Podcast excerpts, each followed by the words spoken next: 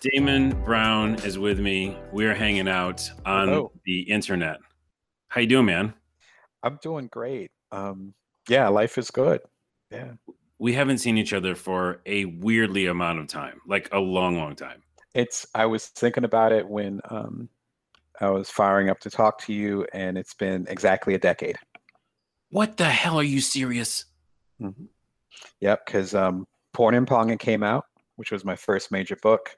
I was living in San Francisco. I was over in um, Japantown, and um, I know they can't see this, but I have a drink because the last time I was on an event of yours, we were drinking, hmm and it was uh, down in um, in Soma, in one of the fancy office buildings. I forgot who you were working with. IGN comes to mind, but I'm not sure if that was the case. And you had a show with another gentleman who was quite a bit younger. And we came on to talk about porn and pong, and you pulled out a bottle of Jack Daniels. That sounds like me. is uh, 2009, I think. Yeah, because porn, and pong, porn and pong came out right after, around the time I moved to San Francisco, and I was there from 08 to 11. And I think we didn't really connect until a little bit later. So I'm thinking 2009. Yeah. Yeah, that's crazy, dude. And time Yeah. is, it's an illusion, anyhow, but th- it makes it sound like it's been forever.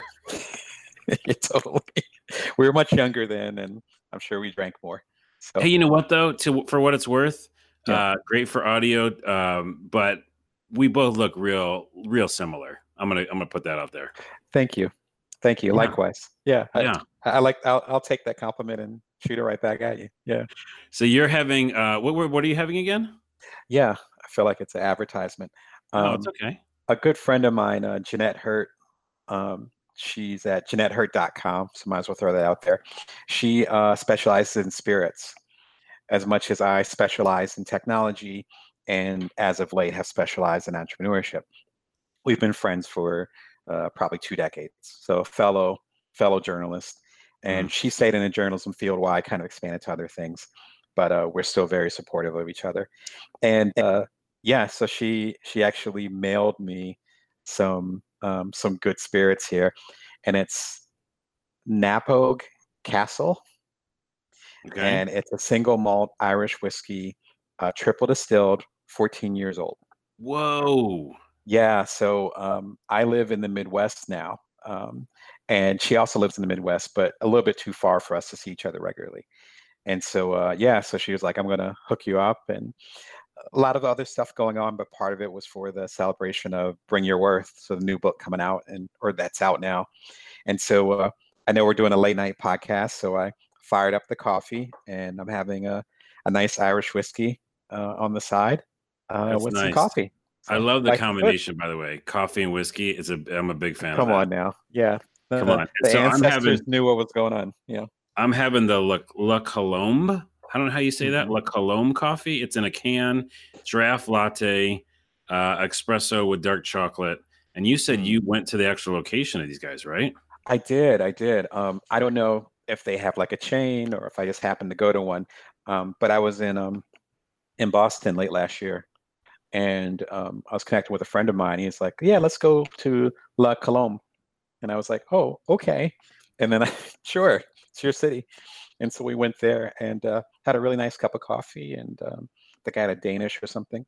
Um, I didn't actually start drinking coffee until um, shortly after I saw you last. And so, Really? yeah, so I didn't start drinking coffee. I'm in my early 40s now. And so I didn't start drinking coffee until close to my mid 30s. And um, I just got married and I had visited three new continents within about three months. Whoa. And it was a lot of traveling. Yeah. So my wife and I had our honeymoon in Morocco, and that was our first time uh, in to Africa. I'm sorry, two new continents. So it was the first time to Africa, and then around that same time, I got invited down to Bogota, Colombia, um, when I'd never been to South America before, and I went down there and I had amazing coffee. Yeah. Now I'd already been to Paris. I'd done my share in traveling and so forth, and nothing really did it for me. But when I went out to Colombia, I was like, okay, yeah, I can get behind this coffee thing. I got to get into coffee now. That's funny because that I I'm similar in the fact that it took me a while to start drinking it, and my in was not the amazing coffee that you had, but it was a mocha. Just that general idea of like dark chocolate and coffee. I was like, you know what? I already love dark chocolate. Oh, okay, so, there it is. You know yeah. what I mean? And that like got me in. And then I started experimenting with a bunch of stuff. Like this morning, I had the bulletproof coffee. How um, was that? Is that the one was, where they put the, the butter in there too? Right? The butter in there, the, and it's the uh, it was actually a version with collagen, which was interesting. Collagen. Um, yeah, and I've just recently, side note, hurt my ankle really badly, and uh, oh. was a crazy sprain, and you know it's been like hurt before, and so I was like, I don't know, maybe this will give me a little extra, you know, something from my tendons. Um, but uh, yeah, I'm I'm all into the coffee now. But it was me uh, the same way, like 30s and then something had to like propel me into it. And for me, it was a mocha, and you was like just incredible coffee. I'm guessing. Yeah, I was in the land of coffee, and um, the second time I, I got to Paris was around the time that you and I met. I was going there for the second time. I went alone, as opposed to um, with my wife the first time. Now wife the first time, and um, I remember sending a postcard because people still did that at the time. I remember sending a postcard to my mom and saying, I'm at a Parisian cafe I'm off the river Seine. There's beautiful people all around me, and I'm drinking this coffee, and it's terrible.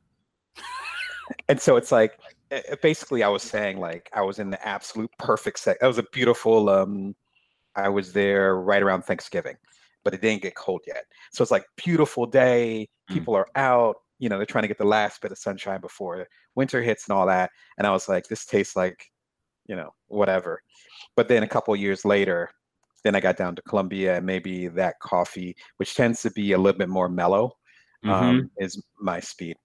Yeah, now, Colombian coffee, big... like I'll drink Colombian coffee now and it'll feel like very smooth. But now I'm used to Italian coffee, which is more aggressive. Ooh, so, fancy. Yeah, yeah, I think that really does come down to like um, what you know, obviously our palates change as well. Um, and then it's also the type of coffee you get because so many people are like, that's just the same thing as whiskey or something else. There's all the different types of um, coffee. So maybe you didn't like one, but you might love another. And I will say this my number one drink of all time now is old fashions. And mm. That, that was... makes that makes two of us. Um, oh, um, yeah, yeah. So when we connect in person, which we'll have to, yes. it's um old fashions and Manhattans. They're tied okay. for me as yeah. far as like if I'm going to go have a drink with an old friend or something like that. That's going to happen. And then my standby is a gin and tonic or okay. any type of gin variant. So yeah, and then the old fashioned, as you know, it matters on that whiskey. Um, like I learned about Old Forester and uh, mm-hmm. Four Roses, and just I mean I know sure. what I'm dealing with now when it comes to what I want in there. So, anyways, this is not a podcast about liquor and coffee. It it's can be about your book and that as well. Um, As you can tell, book, I'm down for that. Yeah. Your book, which is also uh, you could, if you want, drink coffee and um, some liquor while you're reading it, is bring your worth, uh, level up your creative power, value, and service to the world. I've read a chunk of it, uh, not all of it, because I'm honest, but at the same time, I have so many questions uh, for you about the book and I think that it's going to be helpful for just the listeners as well as my life in general right now, because I think you speak to a lot of things that a ton of us uh, struggle with every day, not just in entrepreneurship, but in our life and finding our own worth. Um, so I have a bunch of questions and a bunch of uh, things I want to talk about, but why don't you start off and tell the listeners what the book is about and how you, you know, found your journey to create it? Yeah, thank you. That's that's that's a warm welcome. I appreciate it. Um, so, my background is journalism, and two degrees in journalism. I got them when I was really young. So I had my master's when I was like 22, about to turn mm. 23 or so. So ambitious guy, as you can tell. Um, and my main goal was to start a magazine. That was around the time that the media industry was crumbling, and so I did it around 2000. Um, and what I ended up doing, going way back to when I was much younger, was as in like a child, was always being focused on both writing and technology. And so when I was younger, again, I'm in my 40s. So if you kind of track backtrack you know, two, three decades, when I was in college, people weren't looking at media and technology as connected. Now they're like completely connected. And so for me, I had to kind of create my own path and hold both of them and say, okay, well, I'm going to study journalism and computer science. And at a certain point, I had to choose whether I was going to be, because I learned some programming languages and so forth. So, am I going to be a tech guy that does a lot of writing? Or am I going to be a journalist that covers technology? And I chose the latter. And so I became a freelance writer full time that turned into books, including the aforementioned Porn and Pong, How Grand Theft Auto, Tomb Raider, and Other Sexy Games Changed Our Culture, which was my first major book back in 2008. And so that Porn and Pong, as well as my now wife getting a fellowship up at Stanford, brought us to the Bay Area. And I was up there for three years. It seems like it was much longer because I yeah. met you. I have a lot of good friends that I'm still extremely close with that um, I met 10 years ago uh, in the Bay Area. I was only there for three years uh, got a chance to connect with Steve Jobs while he was there because I was at the the uh, iPhone launch, you know, and so he was like right there, and then Whoa. of course he was he was dead like you know two three years later. I know, um, and I have a question. So I want to go. I want to go back to for Steve Jobs later. Okay, sure, sure. And so it's like so there was that, um, and I was writing for again as a freelancer, so I was writing for Playboy and the New York Post, and essentially for about a year and a half, I was a New York Post Silicon Valley correspondent. So even though they were like, think at the time they're like the third largest newspaper in in America, um, they didn't have a whole lot of people in San Francisco. And I was already writing for the Post when uh, before I moved to SF. And so I was talking to my editor, and I was like, "Hey, we're moving to San Francisco." He's like, "Great." And remember, this was the same time again. The iPhone was just coming out in 2007. The iPad came out in 2010 or so, 2009, I believe. And so all this stuff was happening at the same time um, I had friends who I'm still cool with who became millionaires and some mm. of them billionaires on paper overnight. And we were just eating ramen noodles. So, I mean, you know the deal. Like you were there. So it's like you saw like this thing just building. And it's not until I left that I realized how privileged I was to have a front row seat of, seat of that. And you know so, what? Can you know I, what I mean? Can I stop you right there? Because that is of an course. incredible um, point that I didn't even realize until you just said it. Because, you know, at times in our in our fond moments when we look back at stuff that we are, you know, feel really special about, I do think of the time that we hung out and that 2009 to for me it was like 2013 uh, of hmm. just mm-hmm. doing so many different interesting things, meeting so many interesting people. But at the same time, I don't think I've thought of it the way that you just said it until just now, where it is a privilege it's it, it was a lot of hard work because we were both working hard at different you know many different types of things but at the same time it was a special time. And it was so many things coming in and out of that city and so many things being created that yeah i just really appreciate that you said that because that really is something people should do more is reflect on on those moments. Yeah it's this that's that's really well well said um because it wasn't until the reverence I have for it didn't happen until a little bit later.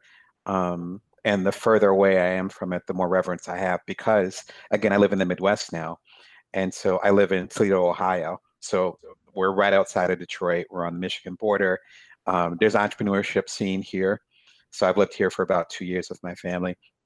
I do coaching here. I've done a lot of keynote talks. Like there is definitely something emerging here in Ohio. And it's interesting talking to folks here and now i'm talking to folks who are in their 20s or 30s or even people who are older like as old as my my parents or even my grandparents who are getting or starting to understand entrepreneurship. And i'm able to tell them or share with them these stories that they weren't privy to. Mm. and so it wasn't until i started talking to other people where it's like oh yeah steve jobs was right there. Oh yeah like when my friend when their their business went public then they became a millionaire overnight mm. but they mm. didn't change you know and me being able to share those kind of stories and those are certain insights that um it's not even a middle america thing it's just it's really a silicon valley thing like it's just being there or not right yeah at that particular time i mean even when i um I'll be in San Francisco about a, a month from now to do a, um, a keynote talk for the American Society of Journalists and Authors. And so it's going to be writer focused, but still talking about creativity and bring your worth. So it'll be um, I don't know when it's going to be live, but it's uh, going to be April 21st. And you can go to asj.org to hear about it and, and see if, if you want to come through and say hi to me and grab the books. Um, but it's interesting going back there now, and I'm usually in SF probably a few times a year for business or other things. And I'll even talk to people there, and even they're not getting those experiences that you and right. I had. Right. Do you understand? Because the mm-hmm. Silicon mm-hmm. Valley in San Francisco now yep. isn't as accessible as it was 10 years ago. Now because, I sound like, oh man, but years. it's fact. It's been 10 years. It doesn't feel like it's been 10 years. I mean, if yeah. I look at now I have kids and all this other stuff, like I look at that and it's like, oh yeah, like it's definitely been 10 years. Feels like longer. But if I think about how much the cultures change, it feels like it's it feels like it was yesterday. Mm-hmm. You know? Um, but yeah, so I ended up um, uh, proposing to my now wife. She had finished her uh, fellowship. We knew we wanted to have kids, and um, most of our family, like part of my family and most of her family, lives in Southern California. And so, knowing we want to have kids, it's like, well, we want to have the support network and all that stuff. And then the year we were about to go, we found out that San Francisco became the number one most expensive city in the world. Yeah. It was uh, 2011, 2010, 2011, we were deciding. And so it's like, yeah, we want to have kids too, and we want to own a home and actually, you know, not eat cat food. So it's like, let's let's leave. I didn't know that was one of the options. Um, but I will say that Seattle's getting pretty bad. oh man, I heard. It's I crazy. heard. Yeah. I mean, yeah, actually, uh, uh, Seattle was on a short list as far as places that we were checking out, and that was this is a few few years ago. I know it's just like, but but I've heard. I didn't talk to you at the time, but I I know other folks in Seattle, and then I'm hearing the same thing about Portland, where there's kind of this shift of energy, um, where San Francisco. I think today they just announced it as the the highest rent in America, and I think it's thirty six hundred dollars for one bedroom. Whatever. it just doesn't make any sense. I don't want to go on a tangent for this, but I will say okay. that when we were leaving, when I left, I decided to leave. Well, part of it was the fact that, and we're going to get back to your book for listeners, but uh, is this middle class just got destroyed? Like we were. Yeah.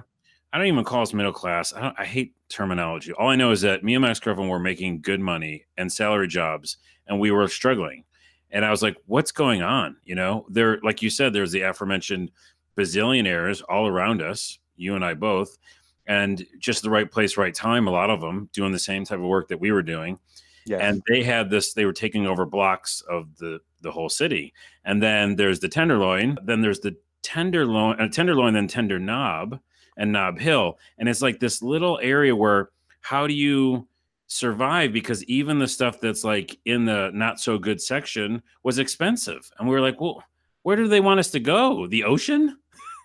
like, right. I didn't know kind, of, you're kind of help me with the geography. So I guess there's a tenderloin, and I think of like um, I used to live on Sutter, so I think of like you know I know that walk from Japantown to downtown. I know that walk really well. So you're yeah. going through not the center of the Tenderloin, not as far as uh, a little bit south, but I'm assuming the Tenderloin's there, and then the Tender Knob, which I've never heard of. So I guess that's oh. kind of the, the blended area. So I guess you're going further north to Leavenworth and further north up there towards up California the and all those up yeah, the hill. Okay, yeah, up the hill, which is Nob Hill in, in San Francisco, right. was at the time we're talking again 10 years ago or whatever maybe eight years ago was a little bit cheaper uh, but a little more expensive than the, obviously the tenderloin so uh... my point is that the whole area just felt like it started becoming more like just expensive or just super super cheap and the middle part there was no middle part. It just seemed like that was it. And so yeah, I just feel like we were priced out, and I'm not sure if it's the same way, but it sounds like it is, which is crazy. Oh, oh yeah, it's, it's even it's even worse now. I mean, I was working with folks um, who were getting paid really well or had their own well-to-do businesses who were getting priced out of their apartments based on um, the Hayes Act, which you're probably familiar mm-hmm, with. Mm-hmm. Right. So the um, my my understanding, which didn't affect me when I was there, um, but the idea that a landlord could find a reason for you to go and and if if they hit these particular things on a checklist then they could jack up jack up your rent yeah. and it's so like you know my wife and i own property I'm pretty sure that wouldn't happen if we were still in the Bay Area. Um, you know, we're able to go out to eat, you know I mean? like simple yeah, stuff yeah. like that.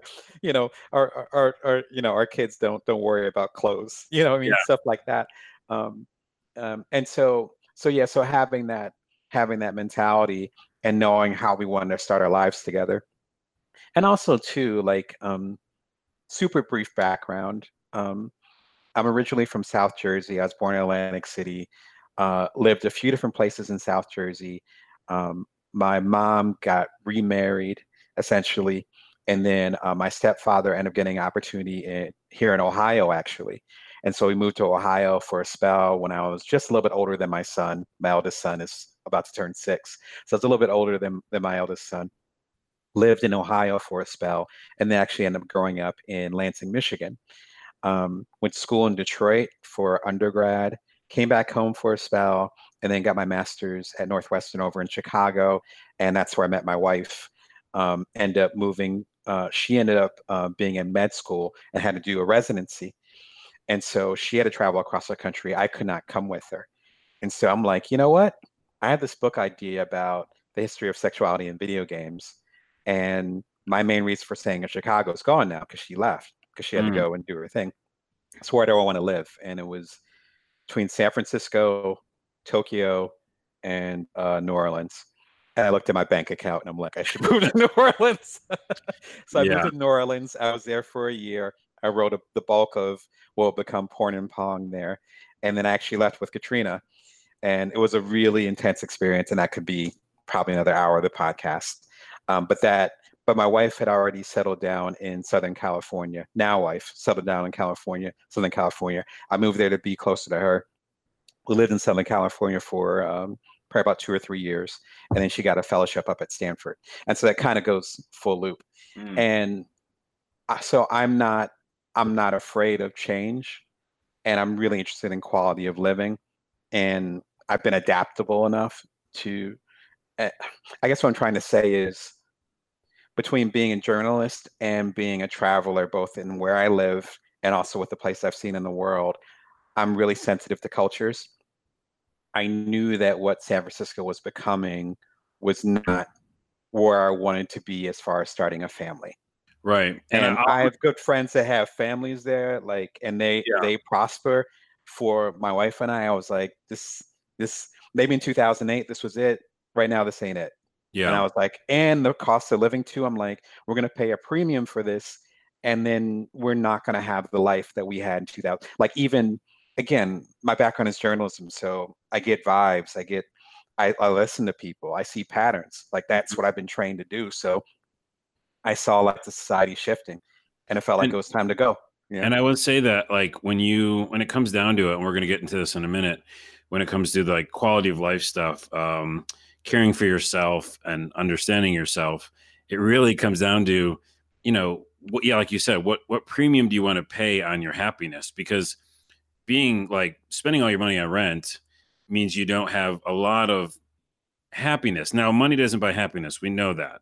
But choice money buys choices lots of times. And if you have no choice, and as you said, the aforementioned cat food is your dinner, then yeah, it's not as happy times. But I know that like I have family still in upstate New York, and there's different places.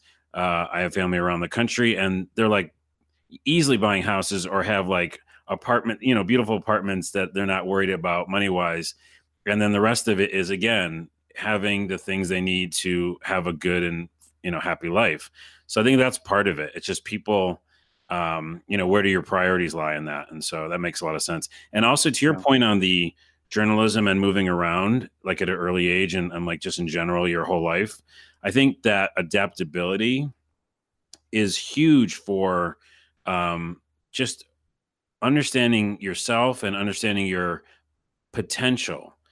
Because i have if i wouldn't have done some of the moving or that i did or seen the different places or countries or many jobs like we both have had um, i don't think i would have accomplished as much. Because by pushing yourself out there uh, into different scenarios and some are definitely uncomfortable then you get to start testing those limits. And i feel like me being, you know, an SF at that time, I learned so much about what I could do if that makes sense. Yes. Um, that I that I would have never ever done if I just stayed in upstate New York, or if I would have um, just been in um, Seattle because I was here for a bunch of time. I needed that push, and I think a lot of times, you know, people just get out of the environment that you're in, and I think that luxury that we had of um, luxury and also hard work. We both come from journalism, and we, that's how we kind of bonded in the beginning. Yeah. And this idea of like reading the situation and seeing what else I should do and and reporting on things. I think that all kind of comes together with also the travel that I did, and it just felt like I just started understanding myself more by by moving around. Yeah, yeah. I mean, I definitely relate to that. And um, I mean, that was one of the, to fast forward, that was one of the things that went to the decision to move to the Midwest, where, you know, we were in San Diego. So that's where we ended up moving to when we left um, San Francisco. And we got married. And then shortly after, we uh, found out that we were going to have, have a baby boy. And so um, we had um, our son about a year after we got married. And um, at that same time, I was exploring um, startups. So of course, I leave San Francisco and then I want to explore entrepreneurship. It's like, of course, that makes sense. And so, um, end up leaving, and I came up with the idea called So Quotable, and it's a simple app where if you and I are having a conversation, like at a bar, on the street, wherever, and you say something really interesting, then I'm able to capture it in the phone. Um, and then it does automatic geotagging, which at the time, you remember this is like five, six years ago. That, was hot. That was a hot That was thing. hot. That was hot. You know, this is back with like when Foursquare had a, you know, huge evaluation and all that. Like it was just Yeah. You, people, we can check into places and they'll know you're here, and then we'll give Right. you rewards. exactly like when Foursquare and um, Dodgeball and then they broke off into Swarm and all that. Like this was that whole era. Now I sound like sound like an old man. We were No, talking no, like you don't. 2012, 2013. Yeah, just Yeah. trying to give context, right? And so around that time, that was the hot thing. And so automatically doing the location, and then um, you could share it onto Twitter, which was the hot thing at the time, um, or it could be in a private thing that only you and the person you were talking with could access. And I love having conversations, and particularly with my friends and I, friends again still in San Francisco, or they've moved about, but I met them there, and we'd have these amazing conversations, or we'd be cracking these jokes and all that stuff. And I'm like, it'll be great if we can capture this somehow Mm. and you know, remember that thing when we talked about when we were vacationing in Vegas and you said that crazy thing, and to be able to have a record of that. I think you Um, told me about this app, by the way. Did, were you working on it when we met? I was, I was, I was going in that direction. Yeah, I was. Okay, here's what it is. researching I remember that we were at a bar and it was these blue lights. You know how you That, that was when no, that was when you and I met. Was that the first time? Mm-hmm. That kind of weird bar with the blue lights. It was up in um. I want to say I want to call it call it North Beach. It's in that area. It was Not too- right? And there was like Yeah, and it was um. Um, I thought you were talking about at that time we first met. Then maybe that's crazy. Maybe, maybe. So maybe, maybe we actually met in 2010 because I didn't really get serious about it until a little bit later. Um, and so, so I started um, working on it, and then I had some support, some folks that are going to help me out with the technology side. And I was like, I'm going to be like the visionary for it, and you know, kind of build from there. Because I was like, even though I knew programming from back in the day, I hadn't programmed anything in like 10 years, maybe Mm. longer. I was one of those kids that grew up programming, but it's like I haven't programmed anything since I was a teenager, you know, or back in college when I was studying computer right? science. Basic programming. Um, yeah, um, starting with basic, and then it was um, again, it's like old school, like Fortran, COBOL. Um, Visual Basic was my jam, which was Oh, I like the like hot Visual stuff. Basic. Yeah, Yeah, that was Visual Basic 4.0. I used to make video games in it. You're like for real, for real. Like I, I remember working on my own version of Zelda. You know what I mean? So I want to see that after I, the call. I can find it. Good God! Like Oh, I want to see the- it. We're talking like you know, we were just getting to the hard disk. Yeah, yeah, yeah, you yeah. know? Oh, dude, I had the cassette player. I had the cassette player. Oh, nice. You know what I People mean? don't have The- no idea about this. But I'll tell you. I'll tell you real quick, listeners. yeah, yeah. there was yeah. a Tandy had the Tandy color computer. All right, Mm, which means Tandy made a computer. Yep, that happened, and I got it at a Radio Shack. and that shit had a cassette player that you had to push play and record on when you wanted to save your game. All right. That's that was it. It was recording your game on a cassette player, and then when you played it back, you had to push play and then also do something in the computer. Dude, man, like for me, I was the parallel to that, except mine was I'm I was a Commodore guy, so oh, I, had I had the a, the Commodore VIC twenty. Yeah, yeah, yeah you know and i think we're around the same age so it was like yeah. me like again uh, probably a little bit older than my son so it was probably like seven and just banging it out and as soon as i figured out um there was a, a magazine do you remember the magazine? I think it was was it Byte? Is the one though they had the games in the back you had a program in that's the one. I'm yeah. not sure if that was Byte though. No there was a magazine there was a magazine called ahoy. Like oh, like maybe yeah, yeah, but it's, it's just Ahoy. Like okay. I, now, I want to Google it, but yeah. it's called Ahoy, and um, it was uh, Commodore VIC twenty, and um, and Orson Scott Card used to write for it. You know, who of course now is known for um, more for his sci-fi novels, and that's people know about him. People have mentioned him, and I'm like, you mean the programming guy that used to make video games? They're like, no, the sci-fi writer. So I don't know sci-fi as well, but I know the programming side. And so I had a tape recorder for the VIC 20 mm, back at yeah. that period of time. The but yeah, so one too, I think. Yeah, yeah, yeah, yeah. But but yeah, so so going way back, but it was rusty, and so um, so to set up the scene, and this actually goes all, all goes back to Bring Your Worth. To set up the scene, um, at the same time, I got invited to go to the TED conference, and I'm really into big ideas I'm into intense conversations. TED is the place for that. And watching the TED Talks online is awesome. I could do it all day. Seeing them and then being able to interact with the speakers afterwards is just like incredible. Like it's a whole different level. I'll be going to the TED conference in a few weeks. I'm already like, I'm hype about it. Yeah. It's like something I'm looking forward to uh, whenever I'm able to go uh, in the year. So, anyway, I got invited to TED, had a wonderful experience, transformative. And um, I was just building with them, as they say, building relationships with them. And as I was working on researching So Quotable, I actually was planning on writing a book about the things as far as capturing experiences and how that takes you away from enjoying the experience, which is commonplace now. But this is back in 2011, 2012.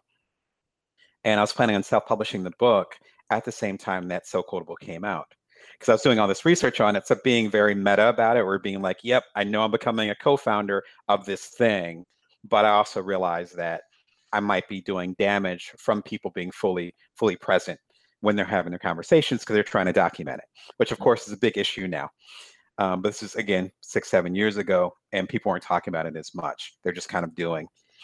And I ended up talking with Ted and just mentioning in passing, they were starting a publishing unit, and they were like, well, depending on how your book progresses, maybe we can publish it. And I'm like, oh, okay. And just super casual, kept the conversation going. And we went for it. And so we ended up publishing it. I mentioned in one of the chapters, I mentioned So Quotable, um, which I think I had a different name. I think it was called Quote Unquote at the time, but I mentioned So Quotable, uh, the original name of it. And so that was moving forward. Found out my baby boy was coming. Uh, my wife you know, my wife and I found a place. We settled down in San Diego, white picket fence. The baby's coming. We're good. I got my support team for the app. It's like, all right, the book's gonna books book just came out. So Quotable will, will be out by the end of the year. And then baby boy comes, beautiful experience. My wife goes back to work. She's a doctor, so she goes back to doing pediatrics. Mm-hmm. The same week that she goes back to work and this is my first kid, so I don't know what the hell I'm doing because I'm the stay at home dad. So it's like same week or the week before she goes back to work, my support team dis- disappears with the code. What? And I, I have no app. Like dead signal, done. Dead signal, done.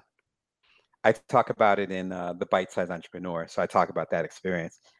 But yeah, so so suddenly it's like as I describe in the book, it's like I had my four month old at you know three and a half month old in one hand, and then I'm you know, I, I publish a book with TED, which is like for me with the work that I do is like Mount Rushmore. You know what I mean? It's Mm. like, you know, it's like um, um, TED, and it's um, I'm trying to think of some other organizations that are on that level as far as with media and future thinking. I can think of a few, but they're pretty obscure. But you know, it's it's on that Mount Rushmore. I just did a book with them talking about this app. You know what Yeah. I'm saying? Not it's like there. I have to deliver. Like I have to deliver. Like thousands of people. Like it, the book did decent too. So it wasn't like a little book that just came out. Like it Yeah, did yeah. decent because Ted did their push and I did my push, and I already had a little bit of reputation, and so it wasn't a quiet book. And I'm like, okay, I, I but the app's not going to come out, and so I had to make a choice. And so what I decided to do is, um, I wanted because of my own background, and we can get into that if you like. Um, I had challenges in my childhood and had complicated relationships with both of my fathers the one that raised me, my stepfather, and the one that had me, you know, my biological father. And so for me, I'm like, all right, well, if I'm going to be a dad, then, and I always wanted to have kids. So it's like, if I'm going to be a dad, then I'm going to be present for him Mm. uh, no matter what's going on. And, you know, who, who cares if my support team left or my wife is back to work or whatever? It's like, I got to do this for, for him and for me. And so from 6 a.m. to 6 p.m., it'll be all him. Very little work, if any.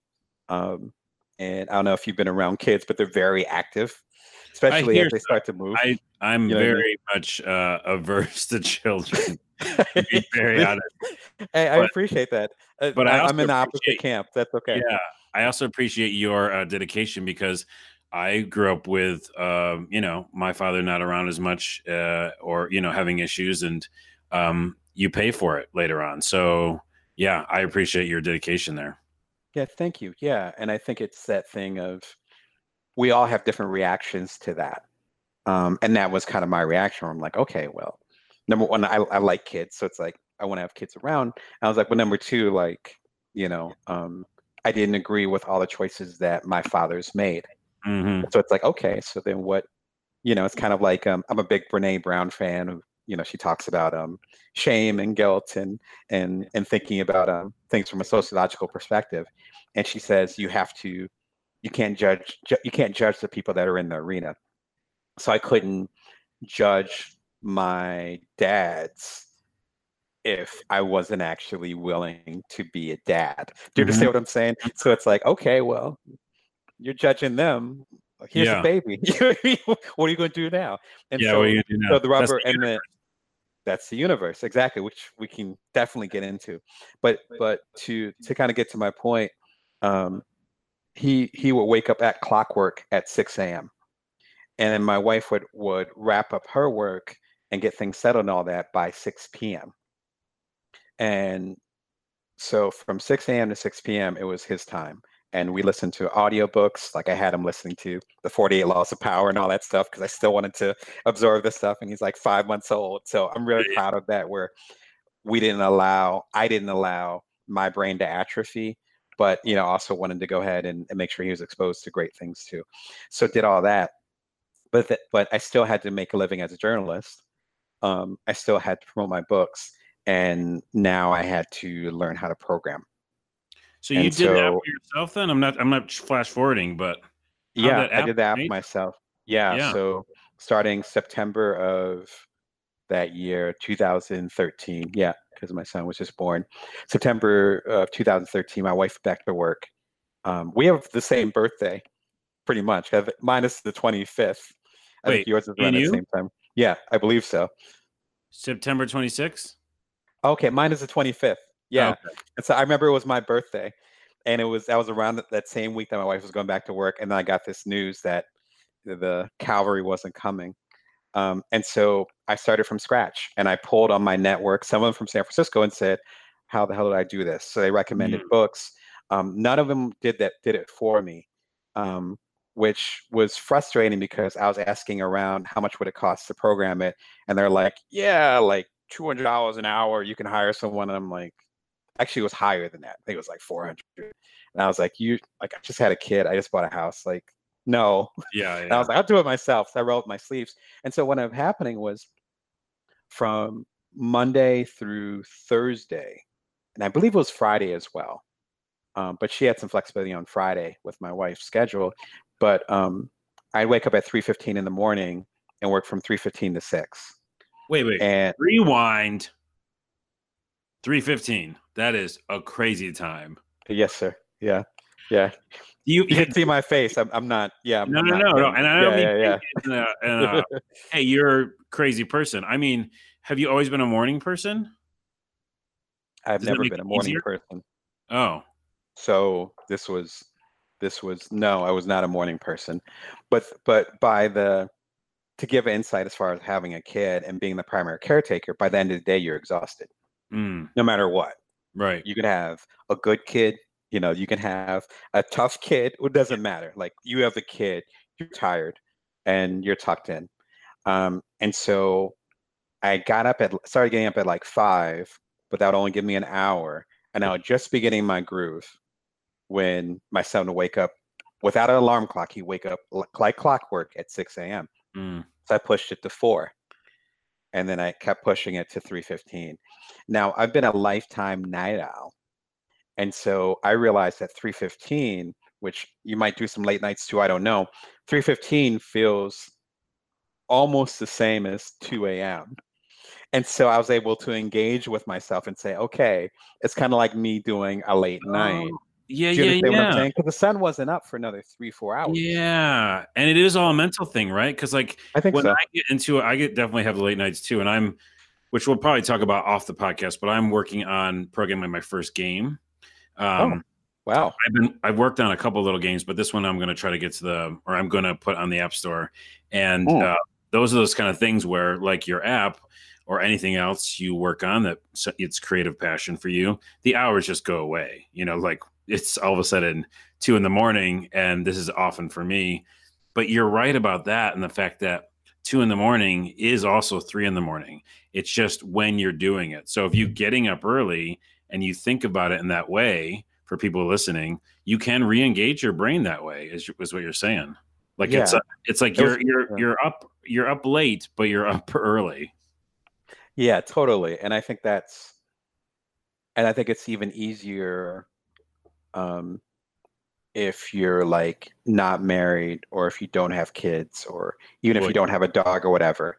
Like it's easy to do that programming. Um, for me, it was a little bit tougher just because, but I, that's the thing. And I talk about this in the Bite Size Entrepreneur, which I'll talk about in a second. But but in that book, I talk about that where I was more productive and did more after I became a parent than I did in the previous 15 years of my career. And I'm not a slouch. Like you can go to you go to damonbrown.net. You've known me like Oh yeah, I- you do some I stuff. Do stuff. Thank you. I appreciate it. Just like yourself. You know, I do stuff. But you look at my output from 2013 to now. Um, I've done um, six books in the last two and a half years. And I was Launched. getting caught up. two- I was like, all of a sudden, I saw the books, and then I saw the TED Talk, and then I saw Inc. How long have you been at Inc, by the way? As a side note, Well, it um, it's a freelance thing. it, it is. Yeah. So I'm a columnist for them. It'll be four years this summer. I just So- got I got to recommend that magazine to everybody. I love magazines still. I've I fight for them. I'm a fellow journalist. I'm a fellow magazine lover, and it's just crazy how I think Fast Company and Inc. still around. And every time I pick up that magazine, I get another piece of information that I really really could be helpful for not just entrepreneurship, but just like the way you look at life and stuff. So um, yeah. I mean, and, and that's why it's been a good like second home yeah, to go and say, okay, well, you know, this is I have a, a regular column. You can go to inkdamonbrown.com and then I think I have lots. between four and five hundred columns. Damn, yeah, you are productive, and Oh, you're thank you. even more Yeah. productive now. Is what you're saying?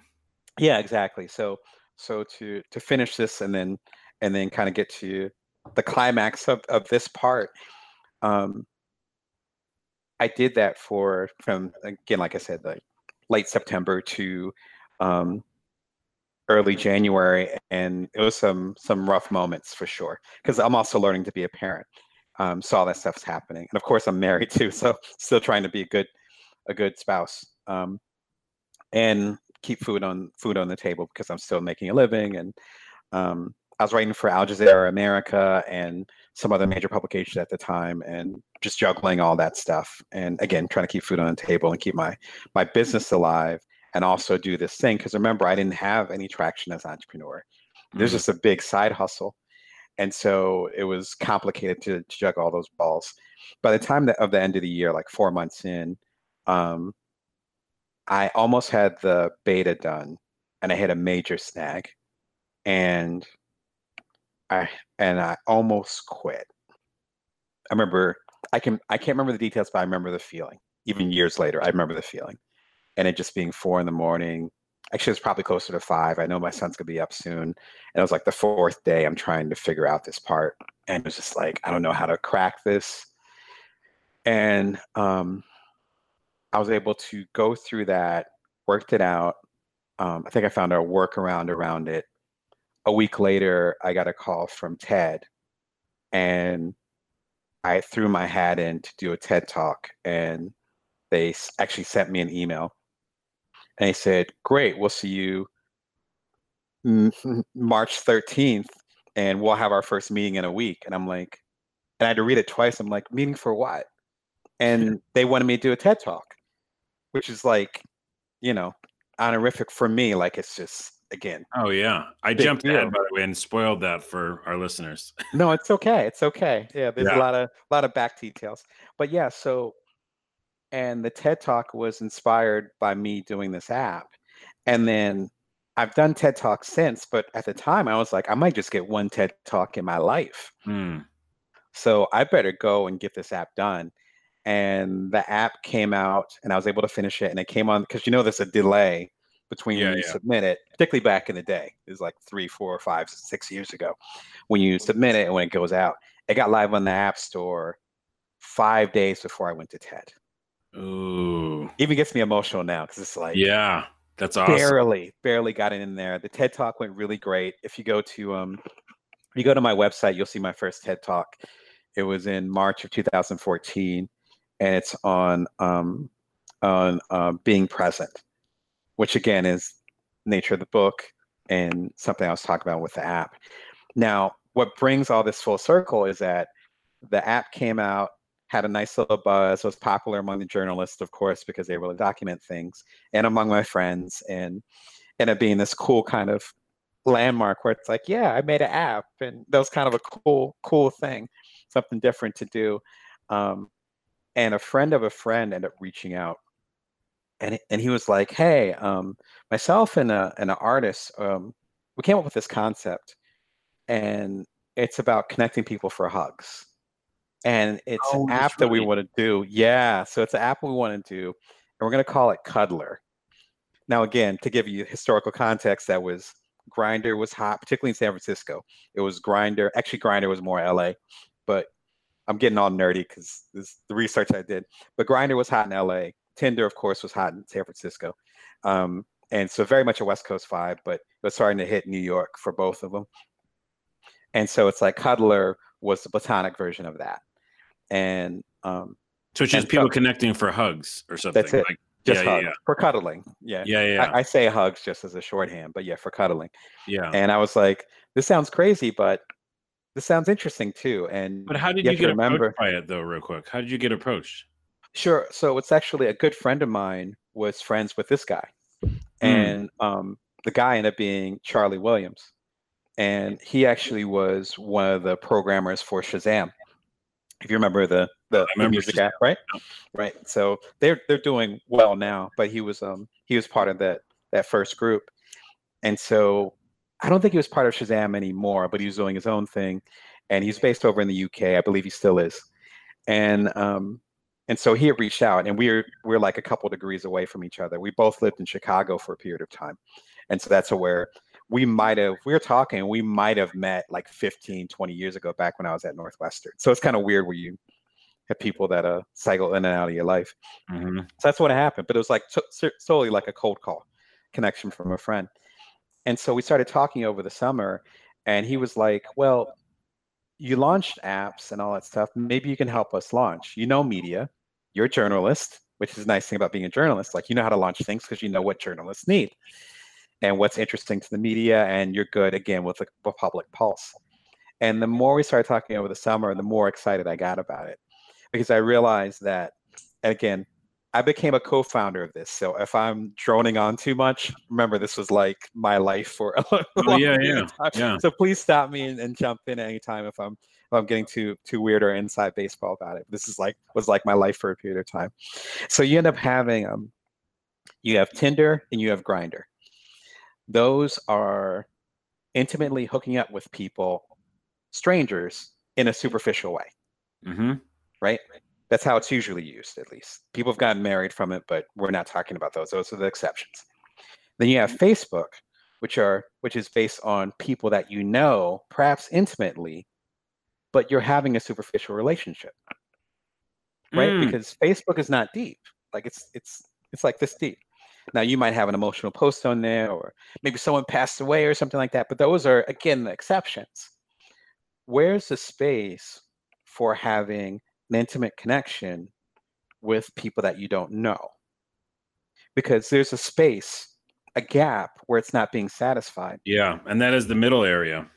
Right. And so I was geeking out on this. Remember, like with porn and pong, which I didn't get into, porn and pong, I spent five years working on it. And so, and I was still in my 20s. And so it's like, so I was like deep diving into technology, sex, intimacy, why we connect. Porn and Pong began in 1972 with the invention of, um, with the um, early launch of Atari, as well as the beginning of the modern porn industry. And so they happened the same summer. Mm-hmm. So Nolan Bushnell and Atari and um, Linda Lovelace and Deep Throat same summer, same summer, just on two different coasts. Linda Lovelace was over in Times Square, which there's a, um, a show out now called The Deuce, which is about that period of time on mm-hmm. HBO. Haven't seen it yet, but I look forward to seeing it. And then, but there's classic books about it that I cite in there, in Porn and Pong. And then you have in California and Sunnyvale, which is when you know Nolan Bushnell started, well before he did Chuck E. Cheese and became the the legend that he is now. And so I had researched like 35 at the time, 35 years of this history. And so for me, I was like, wait, there's this big gap here. And I was yeah. pulling on all this history. That's one of the reasons why in, in the new book, Bring Your Worth, I, I say that there's no wasted time in your past. Because I could have said I spent five years on this little book. It did not become a bestseller. I did not become a millionaire or even a thousandaire based on it. Yeah. But based on that, all this research came forward like 10 years later suddenly all this stuff is getting unlocked and i was able to take those skills and i got so interested in it that i became a co-founder. And so i became the, the third co-founder of Cuddlr and um, i can get into some of the details as far as the launch and so forth but the short version of it is that um, i came up with a strategy for the launch. That was my main thing as well as how we're going to connect with the media. Uh, we launched on September 17th, 2014.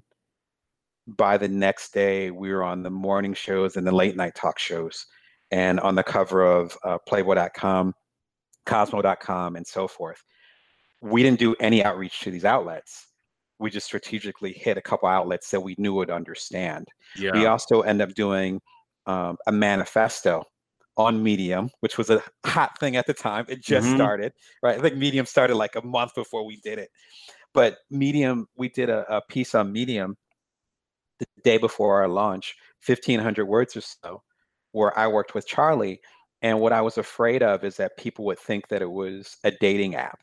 That was like my greatest fear because it wasn't. And so we did a manifesto. So if if anyone in the media said this is what they're trying to do, we could point to the manifesto and say, nope, yeah, this is what, right? And so that ended up being part of the strategy. And then we also did um, exclusive Q and A um, with a journalist I knew and with Charlie for Salon.com. And so we talked about, which was a hot thing at the time too. Again, in San Francisco. And so talking about that, those are only two things that we did and that was enough to make well, this huge buzz. There, it was the only things you did, but it also, and I was going to get into this, is that uh, a lot of stuff when it comes to in quote success because we'll talk about what that means to each person separately. But yeah. um, it, is about this kind of discoverability and distribution.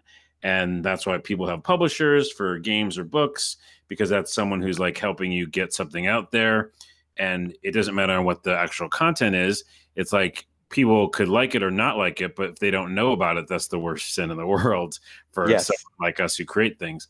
So I think that you did a really smart job with that, um, you and your co-founders, and I think that that's still true to this day. It's like you do something, and sometimes it's luck of the draw, universe, fate, whatever. But a lot of times it does come down to those like right place, right time, right medium, pun intended, um, where you can literally get a huge um, discoverability boost. It's not just a boost like promotion. It's like, oh, if enough eyeballs see something, they will obviously tell people if they like it. So I think that yeah, you had a lot of good uh, things going for you when it comes to like people seeing what you were making. Yeah, and I think a big part of it too is um, you can call it luck. Um, I think a big part of it is timing. And I remember having this moment.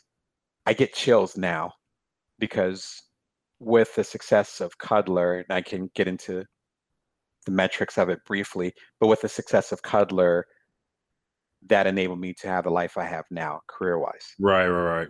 Yeah, the options, entrepreneur- before options. Yeah, the Bite Size Entrepreneur and now Bring Your Worth, which is a follow up to the Bite Size Entrepreneur, they would literally not exist without Cuddlr. And I remember having this moment. Again, I'm getting goosebumps now thinking about it. Like five, six years later, I remember this moment it was August of of that year, 2014. Um, my son had just turned one, and we had a lot of stuff going on. And Charlie, who was you know the most active co-founder, and essentially was like the CEO of the company, um, and I would be closer to the COO slash CMO. And then we had an artist who had a bigger role, but then backed away once the press started getting really hot because it got really intense for several months. But anyway, I was talking with Charlie, and we had some stuff going on, and we had some traveling and stuff. And he was like, you know what? I know we're looking at launching in September, but maybe we can push it to October, November. And I was like, well, let me sleep on it because I'm doing a strategy. I'm like, let me sleep on it and see. And I had this moment, I'm like, no, whatever whatever is happening, we need to do it now. And yeah. it wasn't a matter of fear, but again, I noticed one of my strengths are is patterns. Like I see patterns. And so patterns in people, patterns in situations, pattern, mm. patterns in culture, like it's just things that just kind of rise to the surface for me. And I'm like, based on this pattern, getting all mathematical, based on this pattern, whatever vibe or wave we're going to go into, we need to do it now. Yeah. And so I pushed for us to to launch. Um, it was actually again a week before my birthday, and we were actually going to launch the week of or a couple weeks after my birthday. We launched. I told you what happened. By the time that week rolled around, I remember it was my birthday. It was the September 25th. A week later, that morning when I woke up, we were the number one app in five different countries, including America and Canada we had 100,000 users. We had 10,000 completed cuddles. Yeah. Oh, completed cuddles. That's a cool way to hear it. Yeah. Statistics. Yeah. Yeah. I like stats. Well, so did you read that cool. book on uh, the guy who made OkCupid? I'm sure you'd love that book. I didn't know he wrote a book. want to blow your mind right now. I'll find the name of it before we get off the call. Oh, I uh, love it. Yes. Oh my gosh. Yes. I know. It's like I'm as nerdy as uh, you are about this stuff. Mm. It's called Dataclysm. Um, okay. Yeah, love, sex, race, and identity. What our online lives uh, tell us. I think. Um, yeah, it's incredible, and it has a ton of data from the actual website. Um, wow. So you learn a lot about male female relationships online, and it's really great. And I want to um, sidestep a little bit and, and kind of sure. go off of something you just said. You were talking about, um, you know, having these having the skill set of a journalist and kind of like reading the pulse of stuff uh, and the pulse of people and the kind of the feel of how things go. Um, my current job is a social media video producer, marketing type person for uh, a game company.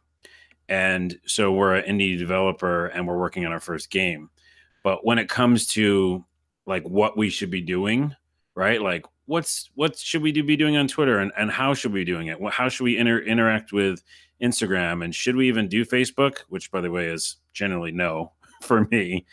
Um, all that stuff is stuff that I learned from when we were working, like when we met, and that time period of this like heightened journalism. You know, the tech industry and SF was so alive. And again, we'll talk on another podcast about those days because it could definitely take two hours.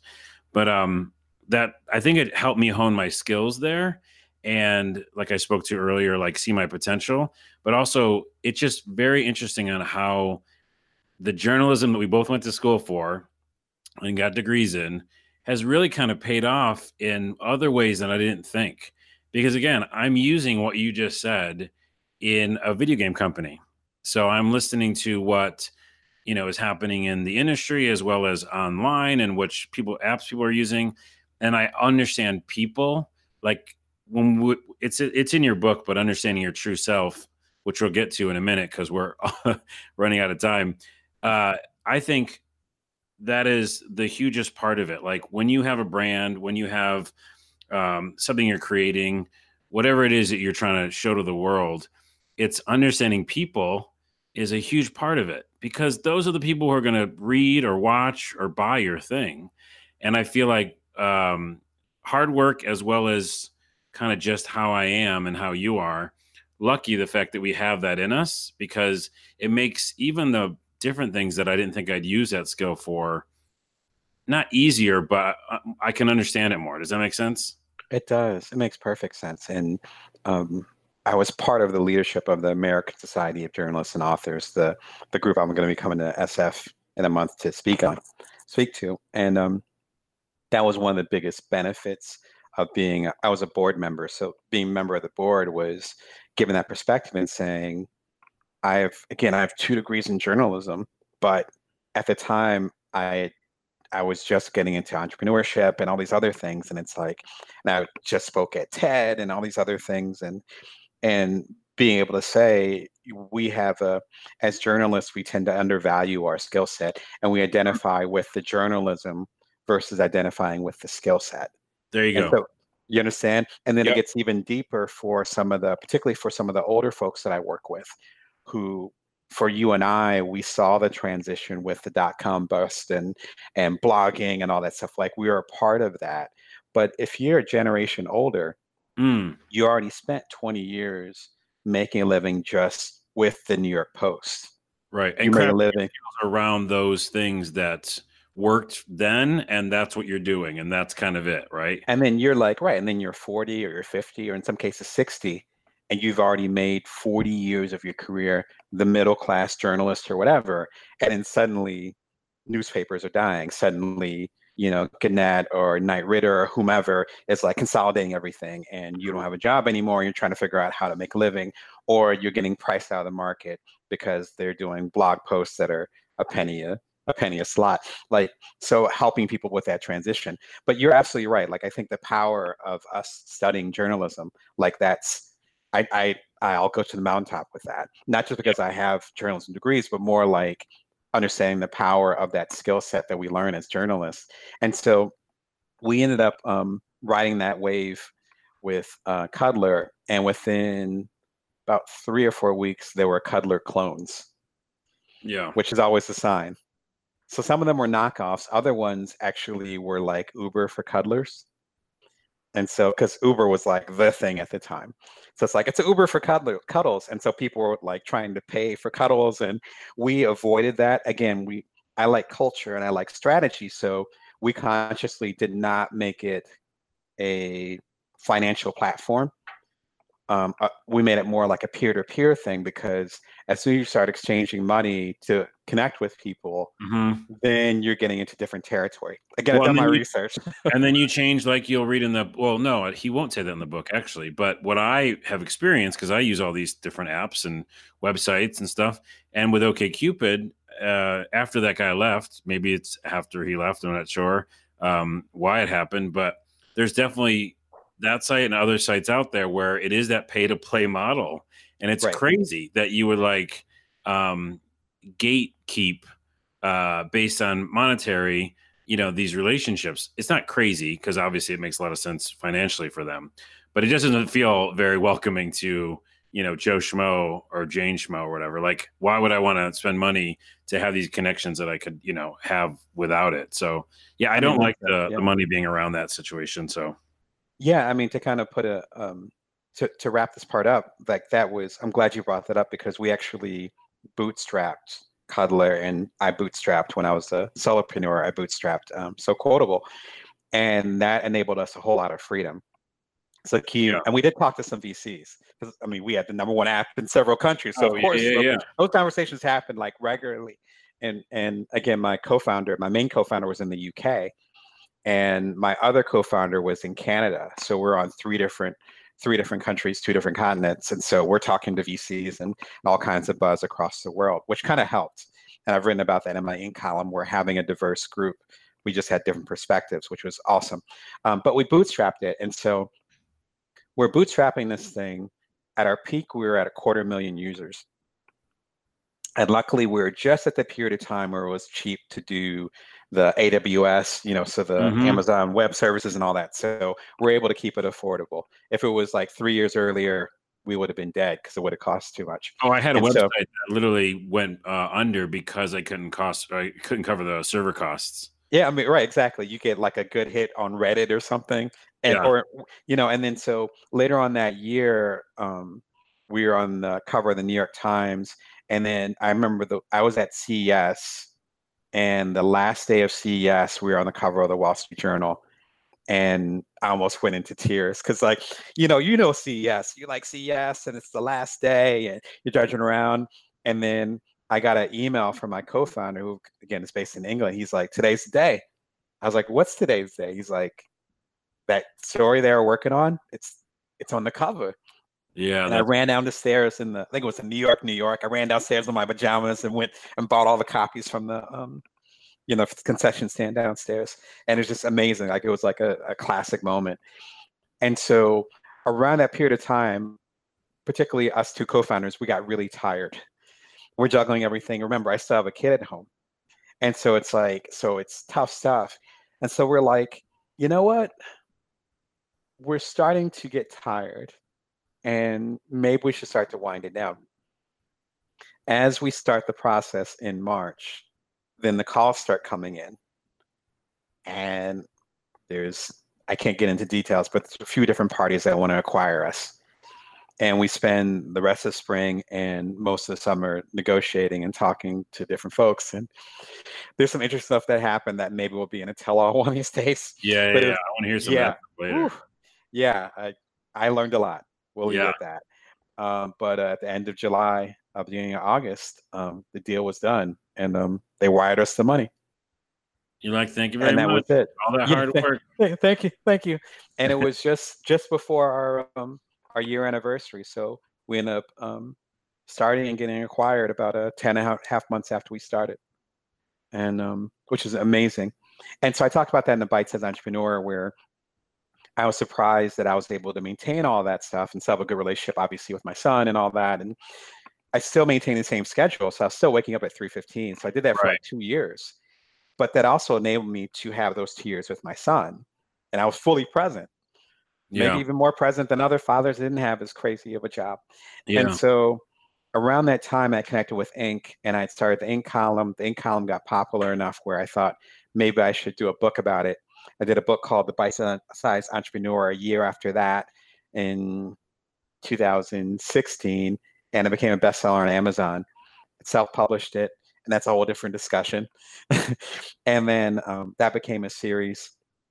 The complete series is the Ultimate Bite Size Entrepreneur Trilogy, and that came out um, November of 2017. So it's all in one book. Um, and I started going on the road and got invited to I got invited down to Bogota for the second time, except I ended up going there as a speaker as opposed to a journalist. And I started to realize that I was giving people the bite sized entrepreneur, which takes the tools from the tagline is you the belief that you have to sacrifice everything for your entrepreneur to make your entrepreneurial mark is a myth. Because mm. I didn't. I I worked my ass off, but I didn't sacrifice everything.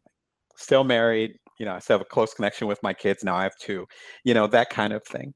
Um, but also I had, I rode off into the sunset where both you and I know, like for sure, from that period of time in San Francisco, there are people that lost themselves, mm-hmm. you know, with the the monster and Red Bulls and, and vodkas and all that and, and going out and doing those stretches where they didn't sleep for weeks and they're like 20 something they burnt themselves out. There's people that i've never heard from since.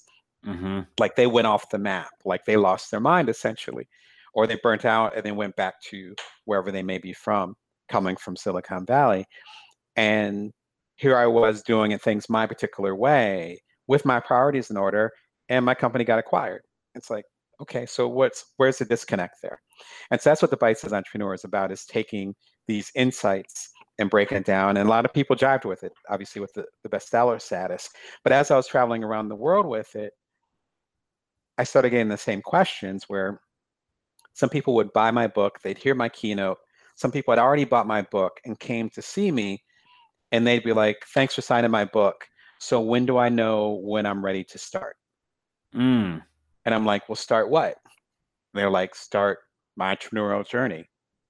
And I'm like, Well, what are you waiting for? They're like, well, I don't know when the right moment is.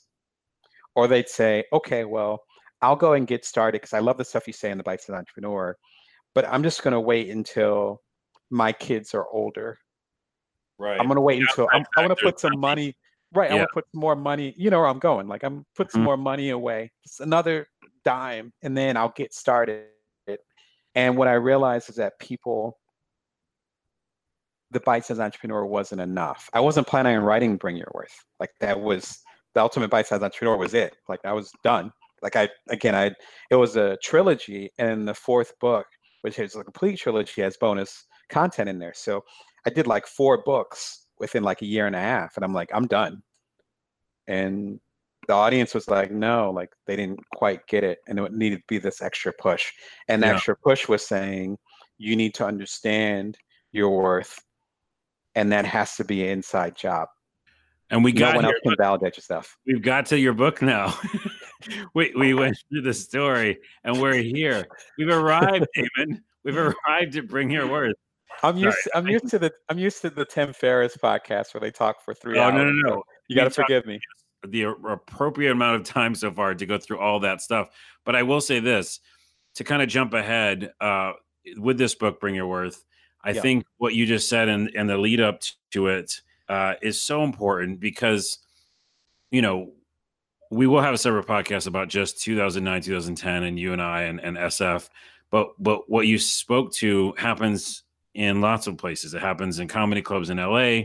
It happens mm-hmm. with actors. It happens in different uh, you know types of systems where people get into a little thing that's this kind of fun electric moment and they don't have that base to know themselves and they spiral out or they follow whatever is happening.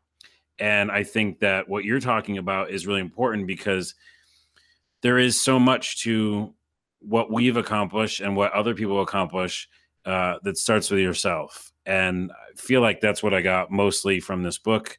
Um, understanding where you are, understanding your strengths and weaknesses, something that I'm still working on um, and again have a lot of questions about it. But I think that that yeah, that's it. That's important because that starts before the I'm going to put some money away, or I'm waiting for the right time, or you'll hear a lot of things. And I'm sure I've said some of them along the years too. I'm not better than other people, but I will say that's why this book is really important for people to check out because you've got to understand what's going on in the insides for lots of reasons uh, good relationships, you know, having children, etc., um, having a good job or having rewarding friendships. Hello, like you can't have a. I don't think you can have good friendships without understanding where you're from. And in your book, you said you want your purpose to be as transparent as a drop of water, which I thought was very, very good and very simple way of saying like, yeah, it should just be that. You know yeah, I think that's thank you. Yeah, I think that's the thing. It's just it is it is quite simple, and for um, it should be simple, but it's not simple for everybody.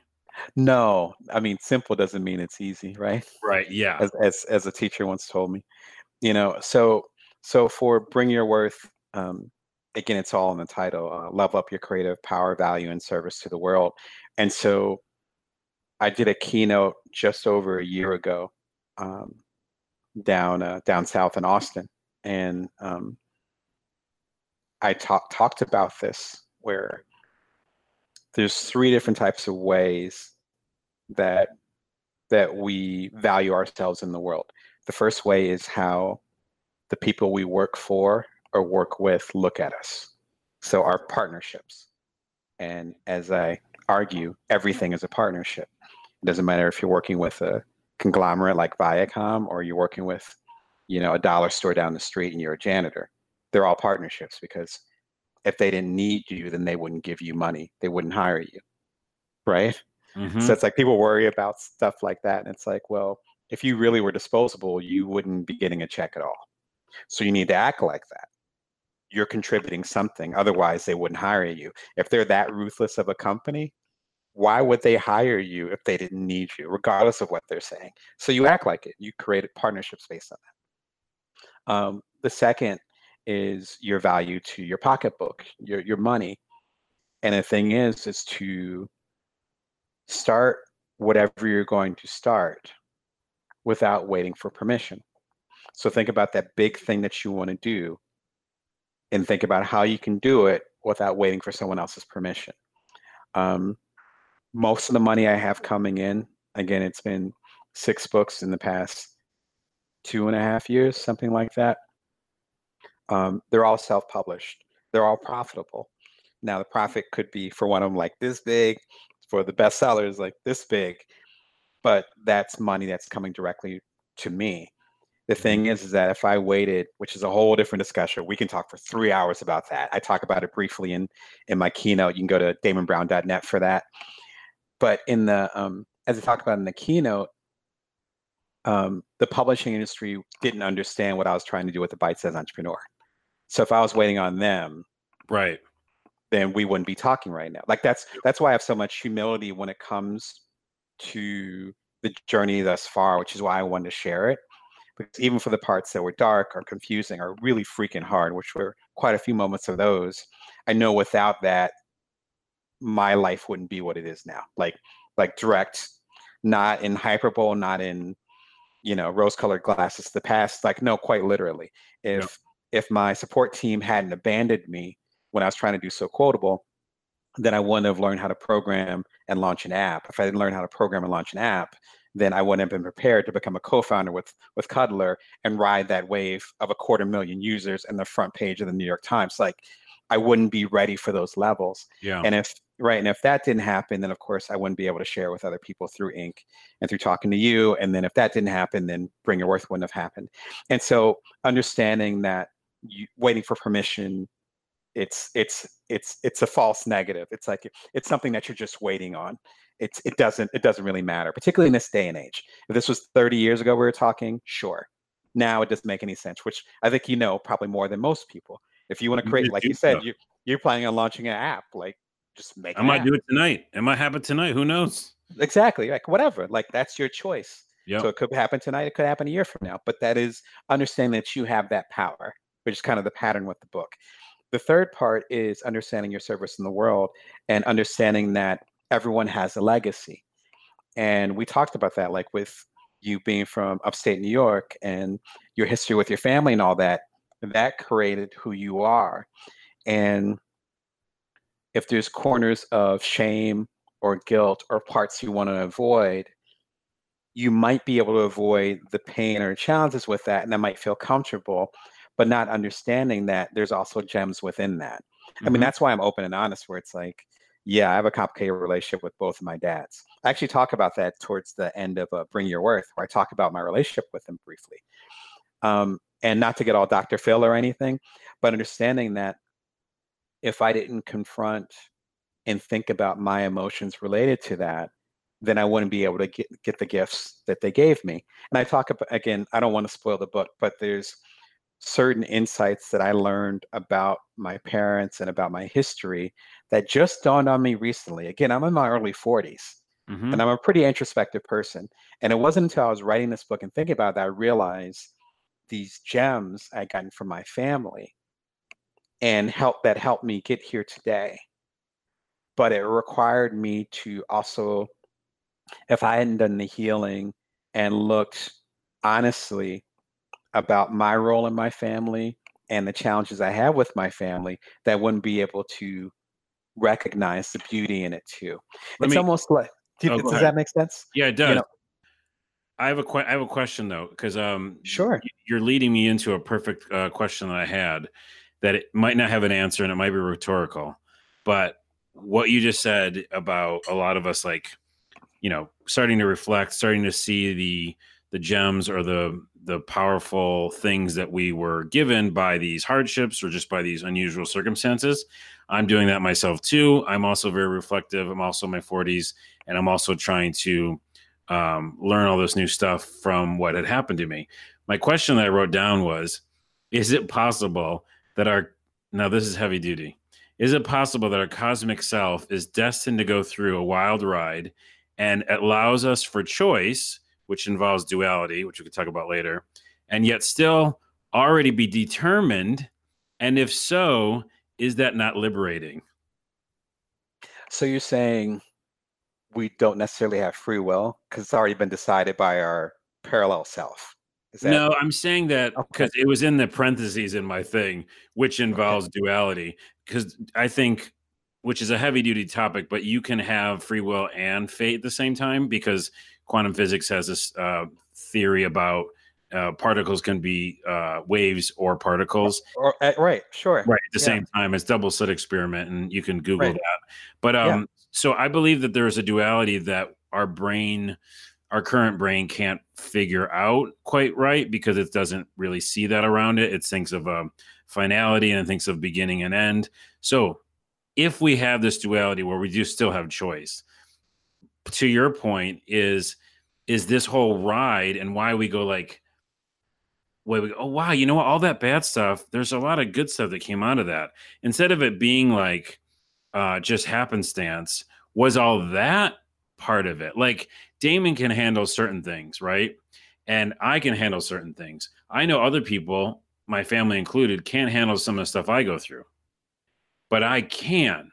Now, was that because I my fortuitousness and I'd figured it out and I, you know, worked really hard and now I can handle it?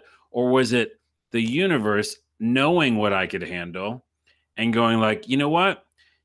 Again, I'm speaking of like not really a god, but more of a fate kind of thing. Like Carlos can handle this stuff. So let's throw a bunch of bad stuff that he'll be able to get through. But then look at all this good stuff we're going to give him at the end of all the stuff he went through. And now he's going to be even a stronger version of himself. And Damon, we're going to give him a different thing. He's going to have a kid. Carlos doesn't have one yet, but he's going to have a kid. He's going to have to get up at 3.50 in the morning. He's going to be part of this thing called the Cuddlr app. But all that stuff, and then, you know, the support system leaving, other people maybe couldn't handle, but Damon could. Do you see what I'm getting at? I do. I and I do. don't Um, know if that I don't know if I believe that to be true, but it is very interesting the way that you just said all that stuff and the way that I think of my life and I'm reflecting on. I go, yes, it does make sense for me, and yes, I am seeing these positives from the negatives. But is that because that's what I'm supposed to go through? Wow. Yeah, I actually have a Sorry, that's a heavy duty. no, I love it. No, there's actually a passage in here which I've become one of those people that I'm looking for passages in my own book. Oh, I know. It just Um, sounded like the Bible, by the way, when you said that. Let's turn to verse three. yes. I Do don't know my sing hymns. I don't want to do hymns. I'm not a big Bible guy, but I am into other spirituality. So uh yeah, but I'm not gonna I, I, I Um, hope I didn't derail too much. I, I think this has No, not at all. book and knowing yourself. So Ah, here it is. Um, and this is actually I have an excerpt of the book um, in my Inc column. So Inc ran an excerpt about a month ago. oh, cool. And so yeah, so if you go to Inc, uh, DamonBrown.com or um, um, if you follow me on Twitter, it's uh, Brown Damon. Or I have my email list, which is like my my big community, and that's at joindamon.me. And I'm if you read my Inc column at all, I'm really into email because that's the best way to connect with people directly. But here it is from from the there's also an excerpt from Inc. Your core ideas, those core intentions as a creator are all built in the struggle, not in the feast. The biggest danger then isn't missing your opportunity to shine brightly, to create wealth, or to impact the world, but not allowing those life experiences to prepare you to do those very things. The circumstances will come in disguises, cloaked in a frustrating situation, a setback, or an unexpected development. Your life is tailor made to develop the muscles you need to succeed. Mm, tailor made. You just said it. It's, yeah, I You just said a while ago. Yeah, Yeah. yes, sir. Yeah, that's it. I wanted to make sure I read it exactly. All right. Well, then I think Exactly. we're on the same page. I think so. And um, there's you and I aren't like the first people to talk about this, obviously. And there's um, there's a spiritual uh, person um, called uh, Abraham Hicks who actually quote in the um, in the book, and they did a book called The Vortex, which talks about this and gets into the law of attraction and those ideas. Oh, yeah. I love the audiobook. The audiobook is also seven hours. Holy but I've listened crap. I've listened to the audiobook two or three times and it always And I my thought we mind. were talking a long time. Good No, that's golly. between them and Tim Ferriss. Like I can talk to you for five hours, but um, but I mean, but actually, I quote uh, Abraham Hicks in the beginning of one of the chapters. I think it's one of the later chapters. But yeah, but enough where where it ended up being a significant influence on the book. But there's that. Um, there's uh, uh, Elizabeth Gilbert, which I'm a big fan of her book Big Magic, which I've quoted in the Bite Size Entrepreneur and and um, several times in the Inc column. But it's this argument that our life is tailor made for us. Now, the debate or the spiritual part comes in of whether the universe says this is something that that Carlos needs, or if Carlos said, "I'm going to get started on this journey. These are the muscles I need to develop." Let Right, me go ahead and manifestation, and that's the other part of this, right? And manifestation is uh, almost every time I've used it, it's worked, and it's not the thing that you think the secret or anything like that. right. Um, That's kind of a misnomer. Yeah. yeah, yeah, yeah. I mean, there thing. was definitely physicists in that movie that, or in the book or whatever. I guess it's just a movie, but there were some, you know, reality and science and stuff like that. But it was just kind of confused. I will say this though: the manifestation part that I've done, uh, even most recently, it, it is all about intention Yes. and then you still have to do hard work and you still have to work towards a goal but i think it's the key to manifestation for me is to kind of go off your pack uh, your idea of like did carlos say tell the universe i would like you know to go this direction is you don't say specifically what you want you just say like i would like to go at this thing whether that be like you know a job in this type of industry or live in this type of place or whatever and then you let the universe jump back at you and hit you with a bunch of stuff. So, Right. like you said earlier, the partnership, I feel like it's like having a partnership with the universe. Mm, I know I just made that up. That might be, I love it. Okay, Yeah. let me write that down. yeah, partnership with the universe. I love it.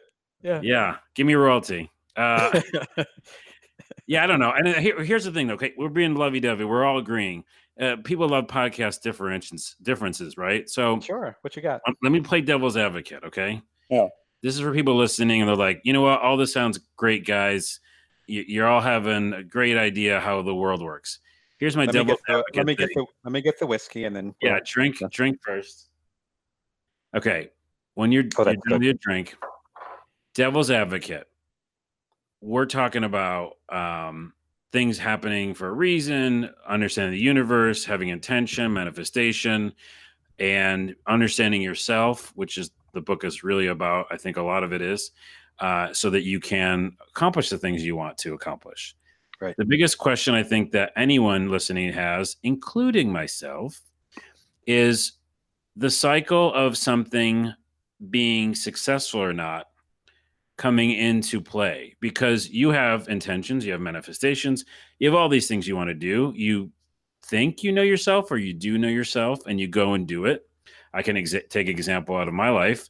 Um, I have a weird idea for a show, let's say a video, and I put it up and it's got kind of good distribution and um, and people don't like it or no one sees it and the views are five all right five views and you spent a lot of time and you have other writers that worked on it with you and you just think that like okay well i'm obviously a piece of shit uh, or I have no talent. And a lot of artists, um, you know, specifically comedians and entertainers, I think I fall into that ilk. We live and die by our last thing that we did. And if something goes to the ether and no one cares, we second guess ourselves in a second. I know many friends that are uh, comedy people who basically say, like, well, I'm a fraud. I obviously have never had any talent and I should have never been doing this. My question to you, long winded as it is, is how do people, even with their best intentions and their best self in mind, deal with the not just failure, but the kind of no response? Because I feel like the no response is the hardest thing to get mm. past. It is. Yeah. That's, that's a damn good question. Um, and devil's um, advocate. No, not devil's advocate at all. Like, I, you know, the only reason why I was able to shine you know, with those peak moments because of all the failures, if you want to use the term failure, that happened before and after. Like there's stuff that's, you know, my my my list of dead projects is deep. So I, yes, I, I, yeah. I get it. I get what you're saying. Um, I also have videos that have, you know, two views. You know, I think my mom and my wife watched it. Um, I think there's a few different different things to to consider. The first thing is what your metric is. And so defining the success from the outset. So in my example, what's so quotable, I just wanted to get it to the market. But for me to get to the market, I had to get up at 315. I had to balance things with my kid and my wife. I had to still make a living as a journalist and as an author. Um, I had to make it by deadline once I had the TED talk in the queue.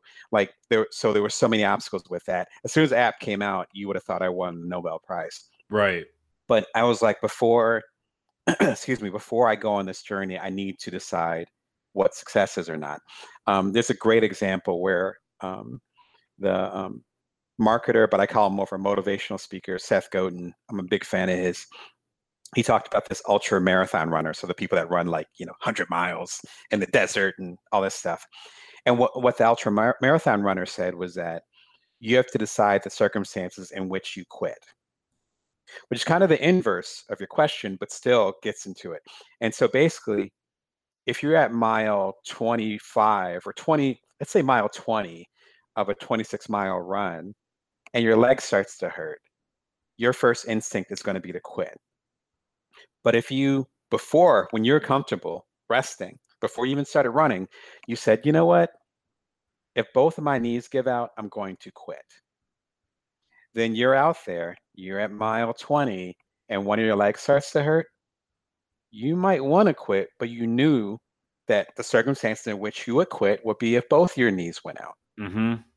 So that's the same thing with creating like a framework of saying, this is my version of success um, with Cuddlr, I wanted to make sure that that we hit the right people and they were able to connect. I wanted to move the culture, which is usually my energy anyway.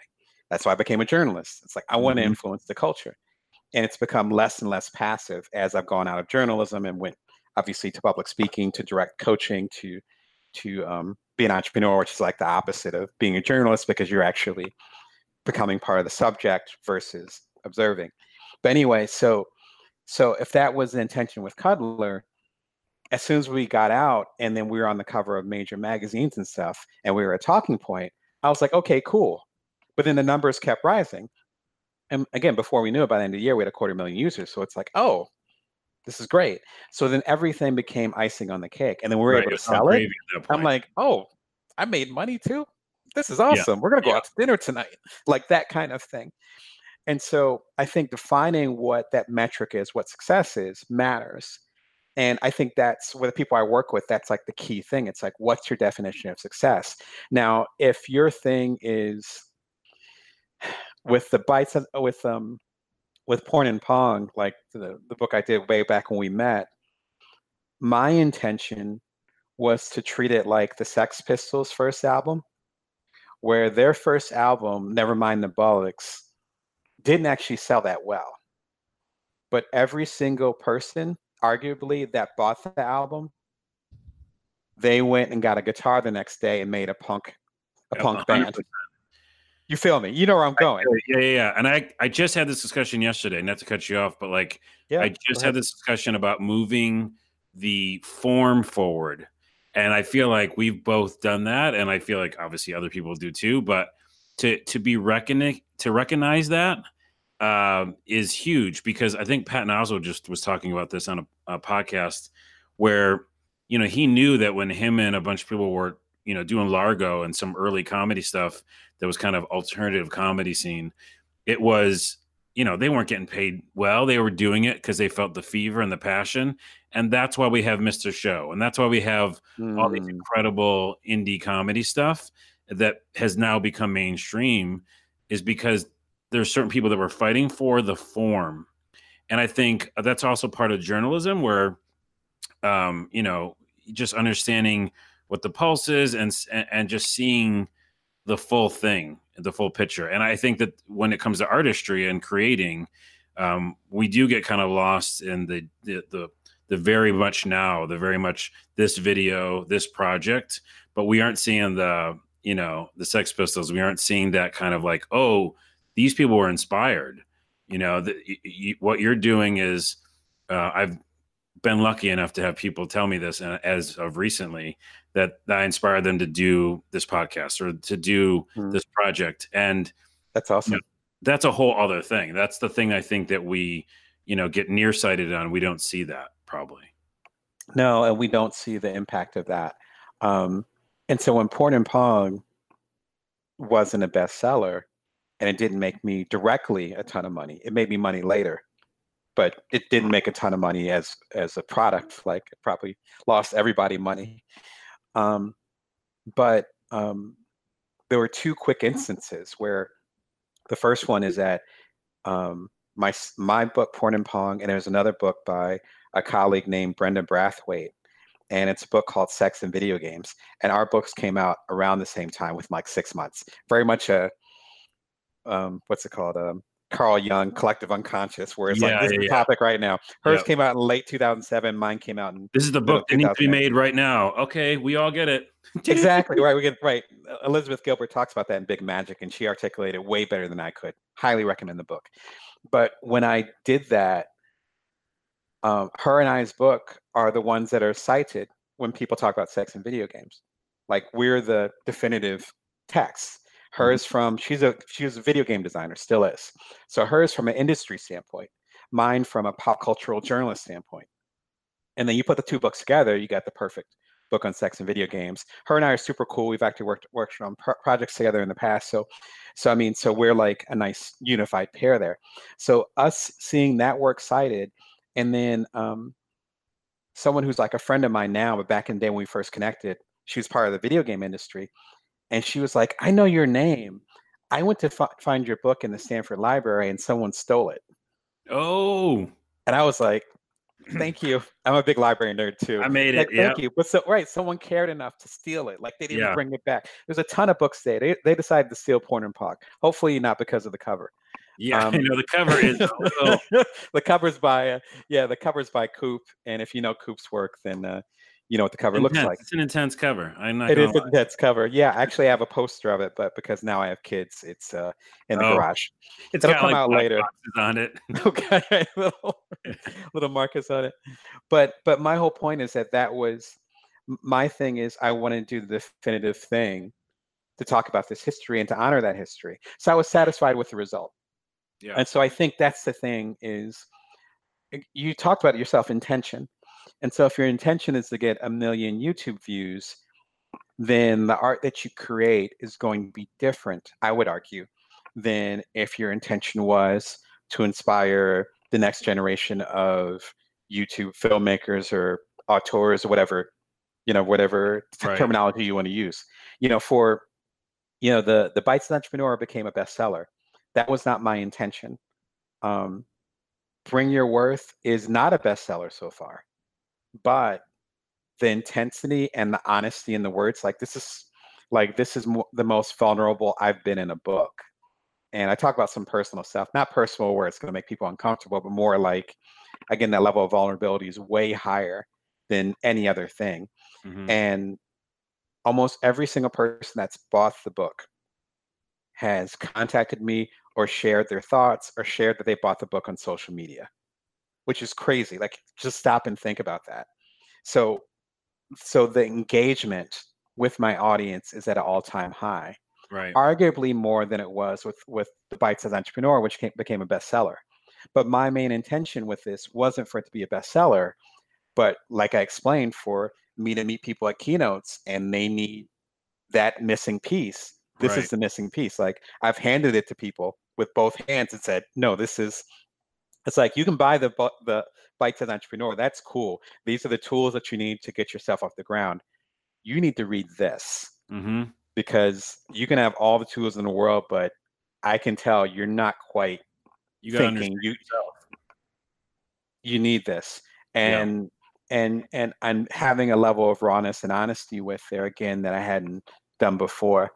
Um, and so being very vulnerable and being very honest about it and then being willing to talk about it. But I had to I had to be at a I had to go through the bring your worst stuff myself and know myself enough to be vulnerable on this level and be confident enough because you know not everyone's liked the book so far Right. i've gotten some feedback where people don't like it and i'm like okay well it's not for you right. but Well, the people that, that do get it they get Yeah, it and that and that's my intention That goes back to your point that um, setting your expectation. Like so with Cuddlr, you were like, I just want to get it out there, you know. And I, and I, by the way, I've been biting my tongue this whole time because I have an app that is literally in the App Store right now that has a lot of similarities. So it's crazy to me because we are we're super similar, I think.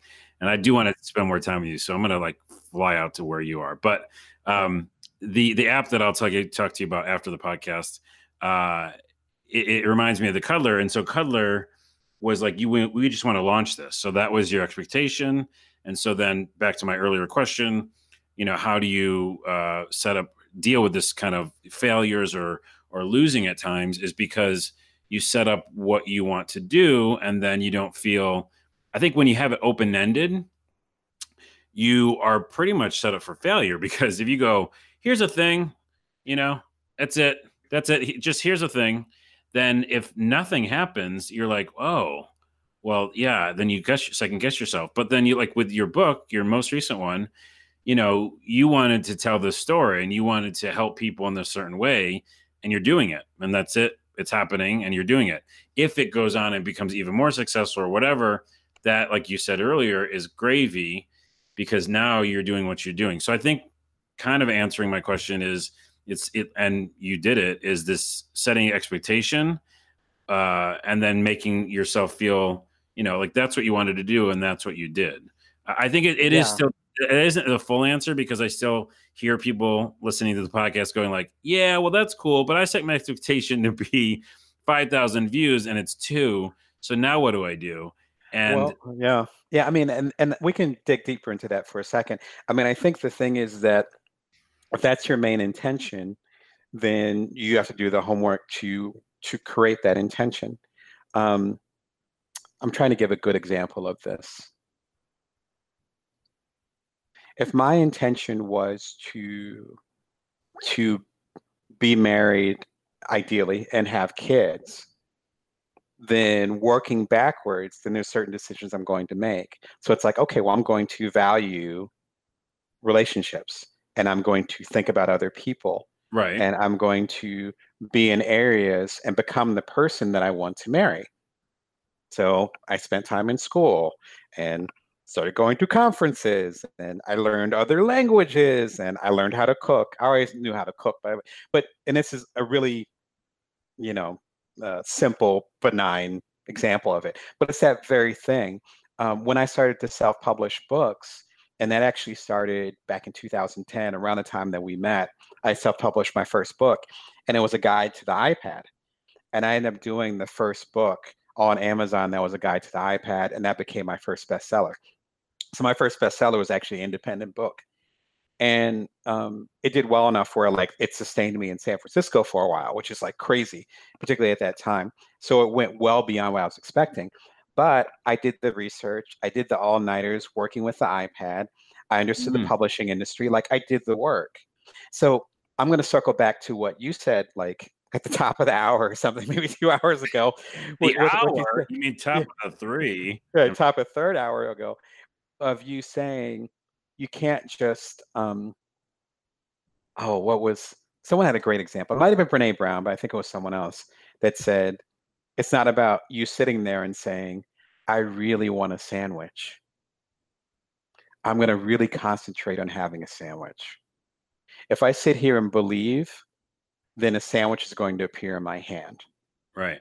well, no, I have to get off my ass and I have to go and check if there's bread. And I have to go get cheese and I have to go get meat if I'm into meat and get tomatoes. And I have to go and make sure I have knives. But I had to go and make sure that my house was provided for. So I actually had the utensils to make a sandwich and slice in half. You know, I had to go to the store to get mayonnaise, but I have to have the money to get mayonnaise. Like there's a process to every single thing that we want to do.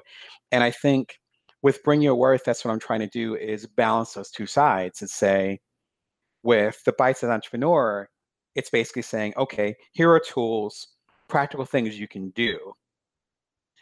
But if you don't have faith, and if you don't believe you're worthy of a sandwich, then there's no way that you're going to get up and be motivated to make a sandwich. Nor if someone comes by and says, hey, let me get you a sandwich, you're going to say no because you don't think you're worthy of it. There's a Mm, good example in there that I talk about where um, if there's a there's a um, parable in there, and I won't even get into the parable, but the basic idea is saying that if you believe that you're, let's give a number to it, you believe that that the work that you do, let's say as a social media person, is worth twelve dollars an hour. Someone comes to you and says, "Hey, there's a there's an opportunity. I love your work. We're well funded. How much do you charge?" What are you going to say? me, by the way. This literally happened to me. You're telling my story, but continue. I'll, I'll hear how you end it. I'm sorry. No, no, it's I'm okay. like, I'm like totally. I'm like, this an is, hour, but I'm it's not even my intention. That's why I'm laughing.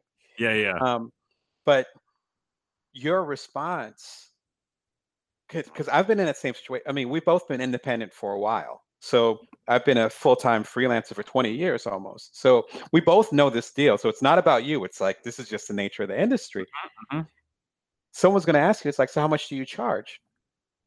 And you have it locked to your mind. You're like, well, with all the other work that I've done, you know, they've paid me $12 an hour. So I'm going to tell them like 13. Mm-hmm. Where they on their other side could be like, well, I'm ready to give Carlos like $40 an hour. But let's see what he says. So that's a really simple, again, benign example of that. But it's common. And Yep. I struggle with that too. Like I'm not I'm not on a perch saying I'm over that. Like that's why I wrote the book. It's like I'm honest in there about where I'm at too. And I still struggle with that.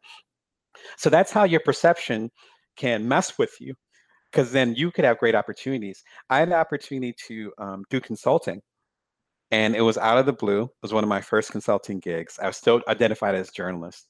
I talked to a mentor of mine and I was panicking. I was like, they want to know how much I want to charge for this. And she she said, I, you, I don't need to know the number, but whatever the number is, double it.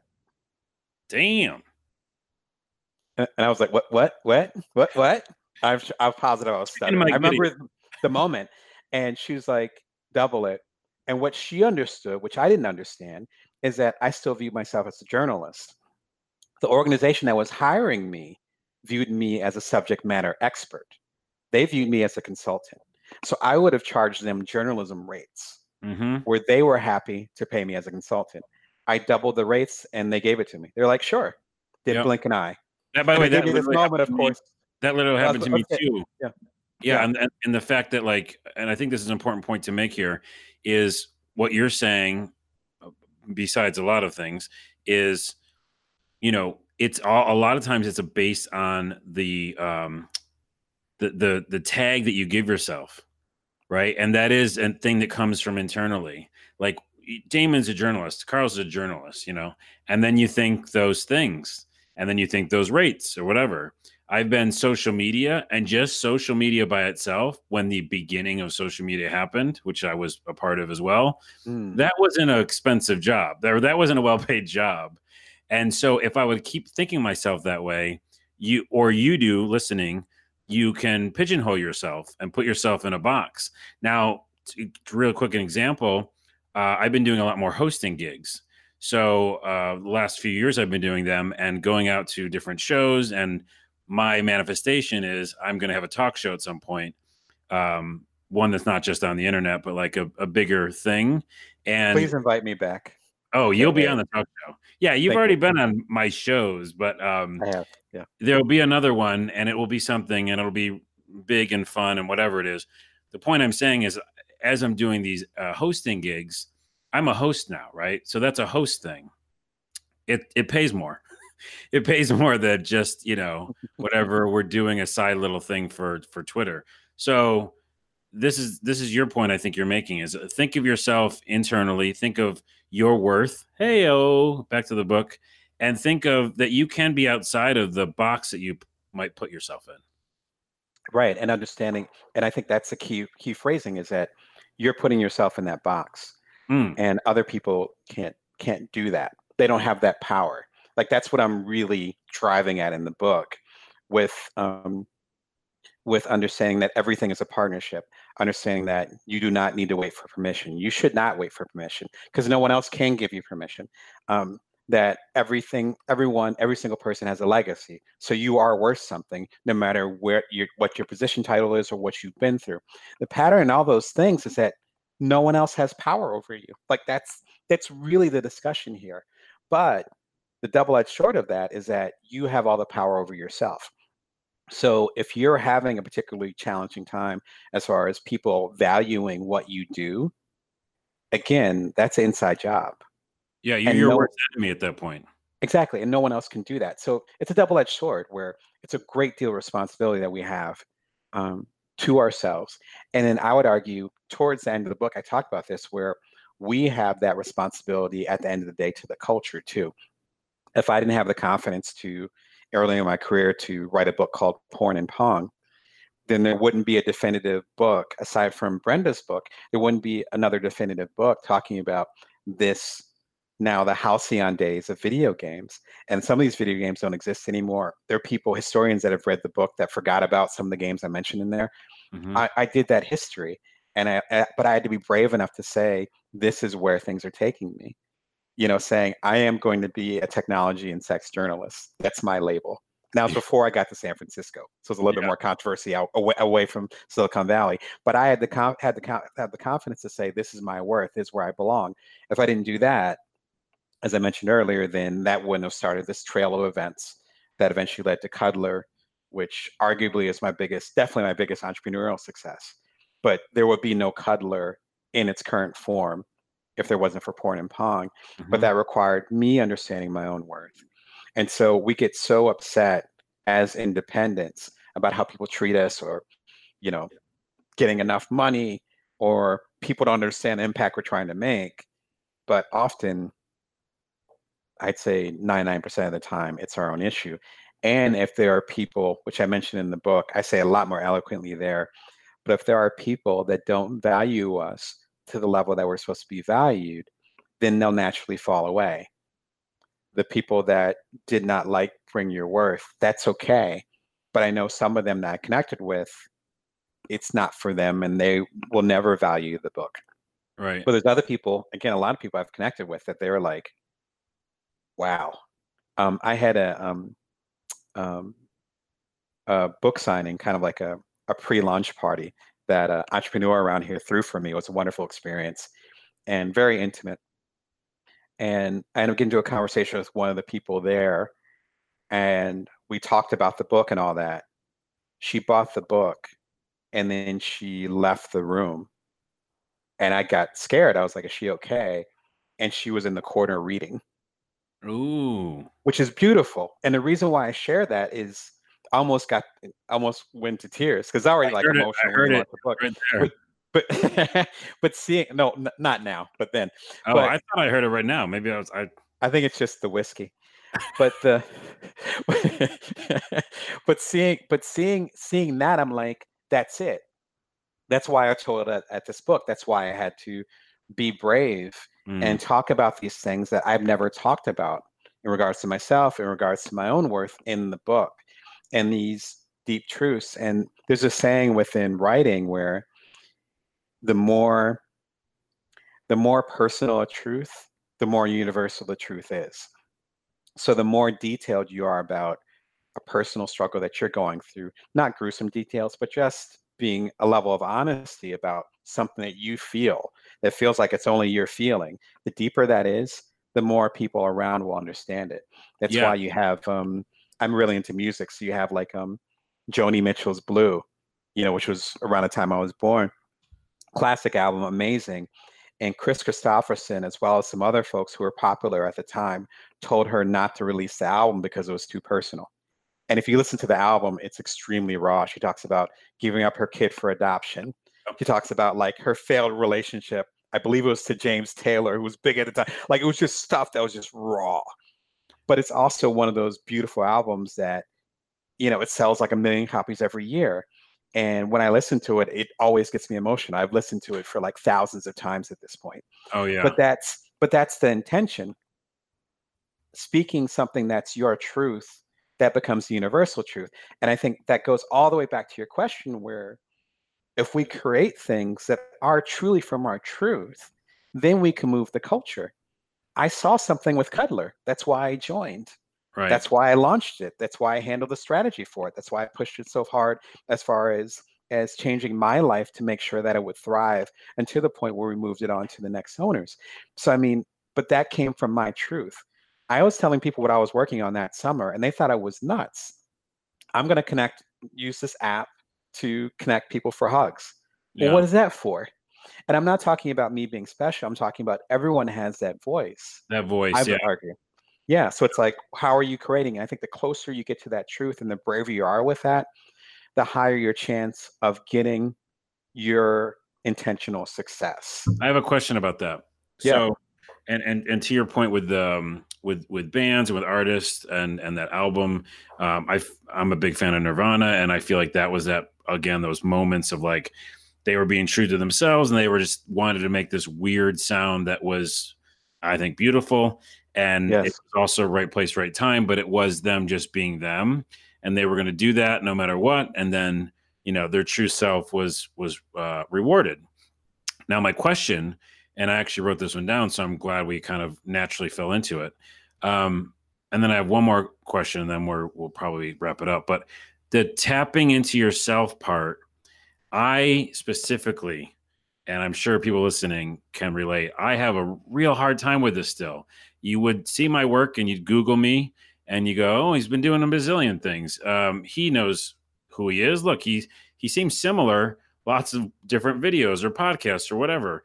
Um, and I have friends who who who I go, oh, yeah, you know, I don't even know what I'm doing anymore, you know, and they go, yeah, you do, you're this, and they sometimes can see it, like good friends can see it, but for me, I still struggle with tapping into my true self, and I think that is another hour podcast or maybe therapy, but I'm wondering what your quick thoughts are on, um, or if you have any, on how to do that besides just being true to yourself. It, that sounds like it should be easy especially if you like want to like uh, be really passionate about what you're doing and you're like you know what i'm going to make this movie or i'm going to do this uh, piece of artwork or make this video and this is definitely what i love doing you might be like me and listening and have a lot of passion and know that you can create a lot of different things which i can uh, but not know the moment and you don't know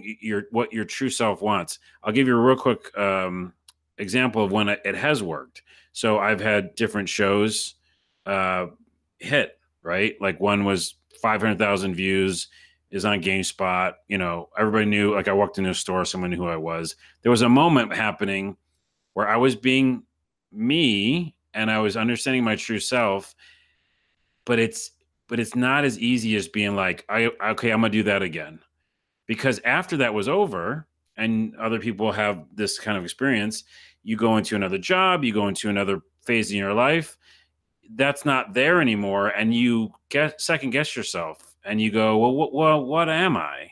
Because it just feels like we tap into that sometimes, and I'm wondering how me personally too can tap into it more is that does that make sense as a question? It does. Yeah. I mean, I can I mean we have we have similar careers. Like for me, um, Porn and Pong came out and it got a lot of good press. So that was 2008. Um, I had a best-selling independent book that was the Damon Brown's Simple Guide to the iPad. It's still available, but it hasn't been updated in a few years, so you might be sorely disappointed. That was 2010. Um, and then it was quiet. And then Cuddlr happened in 2014 and suddenly on the cover of the Wall Street Journal. Um, and then The Bite-Sized Entrepreneur became a bestseller. That was in 2016. And that's pretty much it. So, I mean, so those are major crests, but in those periods of time, I, I had kids, I continued to create, I moved across the country, I connected with people like you. So, so I think, I don't think you can, I don't think you can always tap into it. Right, and I don't want to, and I want to uh, preface this because yeah, yeah. Why don't you break it down for me? Talking about success, and we, I don't. It doesn't have to be attached to success. I'm also just mean okay. like, you know, being yourself. The most. Right, okay, gotcha, gotcha. And so, so as far as as being yourself, I think there's a few different ways to do it. Um, I have a um, a colleague who's now a good friend named Nilofer Merchant, and she did a book called The Power of Onlyness. Her and I just talked like a couple weeks ago. She just did a TED Talk again, but she's done a TED Talk on the main main stage. You can catch it on TED.com, so she's on that level. And what she talks about in her book is something called signaling.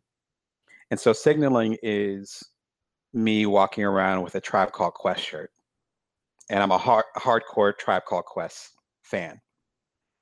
And so that alone allows me to connect people who know who Phife and Q-Tip and um, excuse me, and Ali Ali um, Shaheed Muhammad and even Jarobi, who's the silent one. Mm-hmm. They know exactly who those brothers are. They know where the they know they're from Queens Boulevard over in New York. They know all the all the lyrics to check the rhymes. They might be able to do the little dance that's in there, like the whole thing. That relates to a certain sensibility by me being more of myself, by signaling, then I attract more people that are similar to me. And by me being myself and attracting more people similar to me, that I have more people who will, number one, support what I want to do. So give me that energy to do that. They're going to give me honest feedback because they want me to succeed. And they're going to connect me with people who want to see my work. Mm. Do you not understand what I'm saying? Yeah. So, so you're basically bringing in the energy by by almost it, literally just wearing something, but like announcing something, announcing yourself. Exactly, exactly, and not like in a preposterous way, but um, like how I pronounce New Orleans. Like I pronounce it the proper way, but that's because I used to live there, and so people, other people might not pick up on it, but people that are from New Orleans, they're like, "Wait, you're do you have a connection to Louisiana? I'm like, oh yeah, blah blah. And then that, and so I know that there's going to be certain cultural references they'll understand.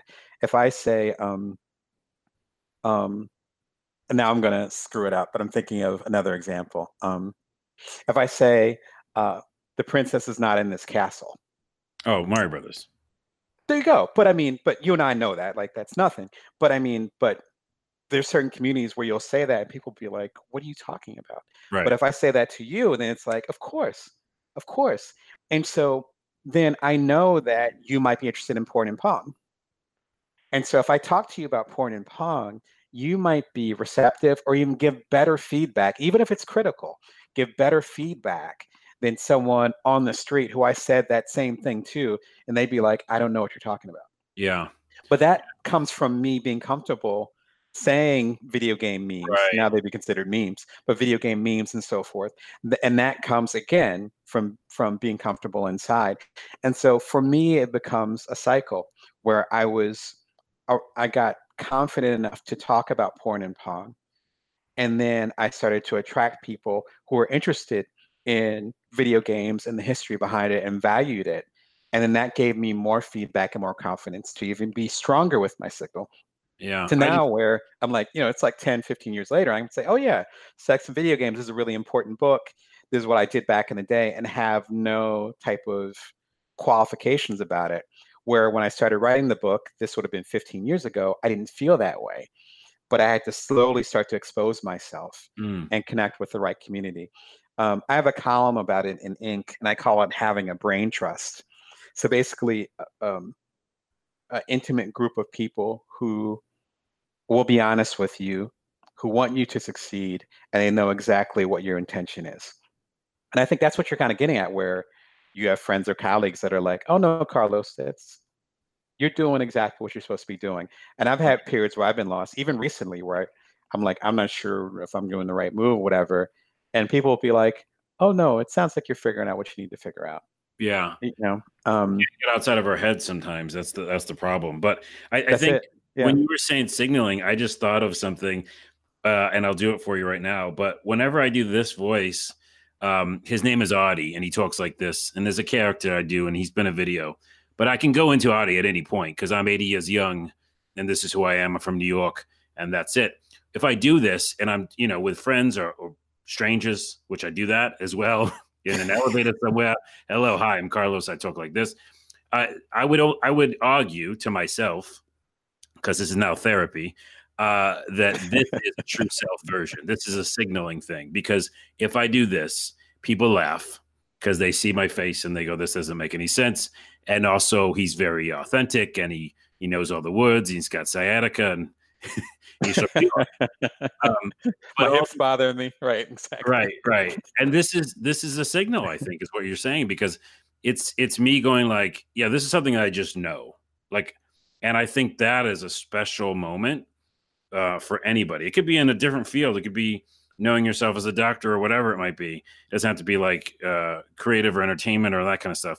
But i feel like it's it's few and far between i think. Lots of times people get lost in their world and in their life because they can't tap into that. And I know firsthand I'm saying that to you. Like I've had successes that have been I can't believe that I got to do these things, but I've also had totally opposite because being in that, you know, weird world of that we're in um and it makes you second guess yourself. But I think it's signaling seems like a very interesting um part of this puzzle because it's it, it's like us as humans we need something to kind of center us and if we're uncentered it can go crazy. It can Right. go back. And having that and Yeah. having that awareness to know that you're that you're not centered. oh, that's true um, too. If you Right. Let's say, which is something that that yeah, I'm I'm thankful for that to say, oh, okay, I I have a I'm usually pretty good at knowing when I'm not centered. right, and I realize that's a gift. Um, and it's like, okay, because if you, because getting back to center is hard, but if you don't even know you're off center, then it's Yeah. like, oh it's, like, yeah, then you're oblivious. Yeah, right, totally. But to, um, I talk about that very briefly in the book to to kind of um, add a little bit more to to that response is I won't even quote directly from the book because I won't I won't belabor that. But what I basically say is that I used to believe that the universe was was was like a boot camp sergeant and it was tough. And if you're going to succeed, then it was going to put you through the paces and make sure you you deserved it. And I felt that way for a while. Kind of like Old Testament versus New Testament God, right? Mhm. that kind of back to the biblical thing. Um, but then what I realized, I'd say over the last few years, is that that's not true. I believe what the universe and arguably your higher self, if you want to get into that part, is really doing is figuring out if you really want to fulfill the intention that you said you wanted. Ooh, I, I said I wanted to become an entrepreneur. So my support team left. I had a four month old. My wife wasn't there. And I had him 12 hours a day. So it's like, okay. And then I already made a commitment to TED. Um, I already did a book about it. And then towards the end of it, I'd do a TED talk. And, you know, it's like, well, how bad do you want this? do you really want do, it? do you want it 3.15 in the morning bad and it, and, and it would have been fine like it would have been fine if i let it go like i don't at one period of time i was like oh no that was a test no i don't believe in the test thing anymore I, I don't that's i'm off that like that's not and i talk about that in the book like that's not people believe what they believe with me spiritually like that doesn't jive anymore because i don't believe the universe is set up like that. I don't think it's set up for us to potentially fail. I don't believe in that anymore. What i do believe in is saying you have certain things that you've put out there and it could be you talking to your spouse you could be talking to your friend or your brother or whatever you could have wrote it in an essay you could be talking to yourself in the shower you could be talking to your pet i don't care. But there's certain intentions that you put out there and said you know what? I want to be a millionaire simple as that i want to be a millionaire and it's like okay so then let's go ahead and put the things in motion that will give you the opportunity to be a millionaire but there are certain things you're going to have to go through for that to happen. I had to transform to become an entrepreneur because I was a journalist. I said I wanted to be an entrepreneur, but I didn't know. And I had to go through that trial by fire. And now I'm definitely an entrepreneur. But all that stuff was learned within that two, three year period where it was mm-hmm. super intense and super hard. But now, again, I have the muscles. So now I'm coaching entrepreneurs. So I'm like, yep, this is it. And this is how you bootstrap something and you're going through this i've been there before let me help you out but i couldn't help other people until i went through what i went through yep. but i said that's what i wanted to do so it all comes back to me you yeah, know so how can i get mad that i'm up, up at 3.15 in the morning and the baby might have got up uh, in the middle of the night and i'm working on him and make sure it's good and all that stuff if that gets me to the place where i said i wanted to be so again that clarity of intention for me, it all comes back to that. I mean, that's a big argument in the book where it's just, it all comes back to that. And so if you're going through certain paces or challenges, trust that it's building the muscles that you said you wanted to get ready for. Right. You know what I mean? With the universe, like we said. Yeah, partnership indeed. You said you had another question. I think yeah, you had one more. more. question for you, and it and it yeah. again perfectly goes right off of this. It is about the research part. You mentioned this. I don't know an hour ago. Sorry. So you mentioned a while I mentioned ago. it yesterday. I, you, it was yesterday morning, and we had not even talked. And I was like, "Wow, I'm still talking with them." But no research. Uh, by the way, let me seriously. Every moment we're talking right now is informative, not just for me, but for our listeners. I 100% appreciate it.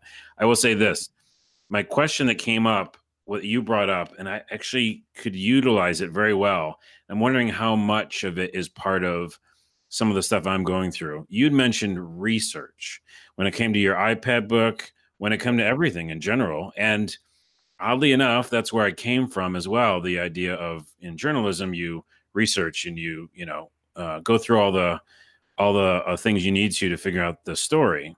So I'm wondering personally and selfishly, and then hopefully someone listening will be wondering the same is if I'm doing a video, let's say, going back to the video that I want to get more than two views, um, is part of my non success, let's say, or other people listening, not just the fact of the content and not just the fact of the discoverability, which is terrible on YouTube and pretty much non existence because Google has built all these little small bubbles that they put people in, which is a topic for another discussion. Mm-hmm. Um, but is it not just those factors? And is some of it not doing enough research? Because you had mentioned, hey, if I want to do this, I'm going to have to research all these things. And when you think of that in a book, it makes a lot of sense. Or you think about it in a TED talk, I got to get it ready, blah, blah, blah. It makes a lot of sense. It makes sense in certain things, but I'm specifically talking about video right now and I know it's huge on everybody's mind because there's a ton of creators out there right now, and a lot of them get distraught, myself included, when they haven't hit it. Now we're not talking about success; we're talking about connecting with people. All I want to do when I when I create content, and I feel very lucky to get to do with social media and my current job, is connect with people. I just want to engage with them, help them learn, help me grow with you know our connection but a lot of people want to do that in video, so they're not really going after like the money. YouTube isn't like about that lots of times. But I'm wondering, is it you know maybe more content creators need to do more research around what they're creating instead of just like making a video it could be true to themselves and it could be funny and interesting and well produced but maybe some of the failure to connect is that it's not um, just the content but about like you know, maybe they could have done more research around whether it's talking to the right people or connecting with the right people or sharing the videos to the right places. I don't know. Do you think that's part of it? Yes. Okay. Yeah, the, the short answer is yes. Um, I think we're really, as creators, as artists, as makers. Let's just say makers, which I mm. new term that I love. It's not a new term, but people are using it more, and I, I think that fits really well into the people I work with, and also it's what I uh, identify with. I will always be creating stuff, even if it's no matter what the medium is. It could be a talk, it could be something that I make and get, literally give to you. Um, I just partnered with um, my wife as well as my uh, cover art creator to do Bring Your Worth mugs, which I can show you in a second. I want one of those. Yeah, they're they're actually available online. BringYourWorth.com. Oh. Like for real, for real. You know, and so so I was always be making making something. There's kind of two different things. It might try to give a quicker answer to your question. They're kind of two different things. There's the act of making, and there's the act of giving the act of making is usually what we focus on as makers. That's the part that we enjoy. We enjoy the crafting. We enjoy uh, being off. I spent a chunk of last year writing Bring Your Worth. So me being off in a cave, I drop my kids off at um, at preschool daycare and in kindergarten, and then my wife goes off, and then it's just me, you know, with a notepad listening to Sade writing. you know what I mean? Like having that moment. It's you um, um, doing this, like doing having the conversation or or editing the footage or whatever part mm-hmm. you really enjoy. It's that, and we tend to think that that is where our gift lies, or that's where it ends. Mm. Um, I'll give you a really quick example. I have um, someone that I respect, that I um, still respect, that I looked up to way back in the day, an author. And I bumped into them and I was like, hey, what's going on? Like, hey, how are you? And I was just like a, a new kid on the block. So they're asking me how I'm doing. I'm like, oh, yeah, I'm working on my first book. Like, congratulations. And I was like, what's going on with you? And they're like, oh, well, my book just came out. I was like, that's amazing. What are you doing to support it? And they're like, no, I don't support my books. I'm not, I don't like that part. And I was like, right. what do you mean? I mean, you know me, like I'm talking to you right now. Like this, uh, this part and parcel for me. But they're like, no, I just I give it to the publisher and I'm just writing the next thing, and whatever it does, it does. Now that's fine, and they were at peace with that. I'm sure my young face, no kind of poker face. I'm like, what the hell are you talking about? But that worked for them.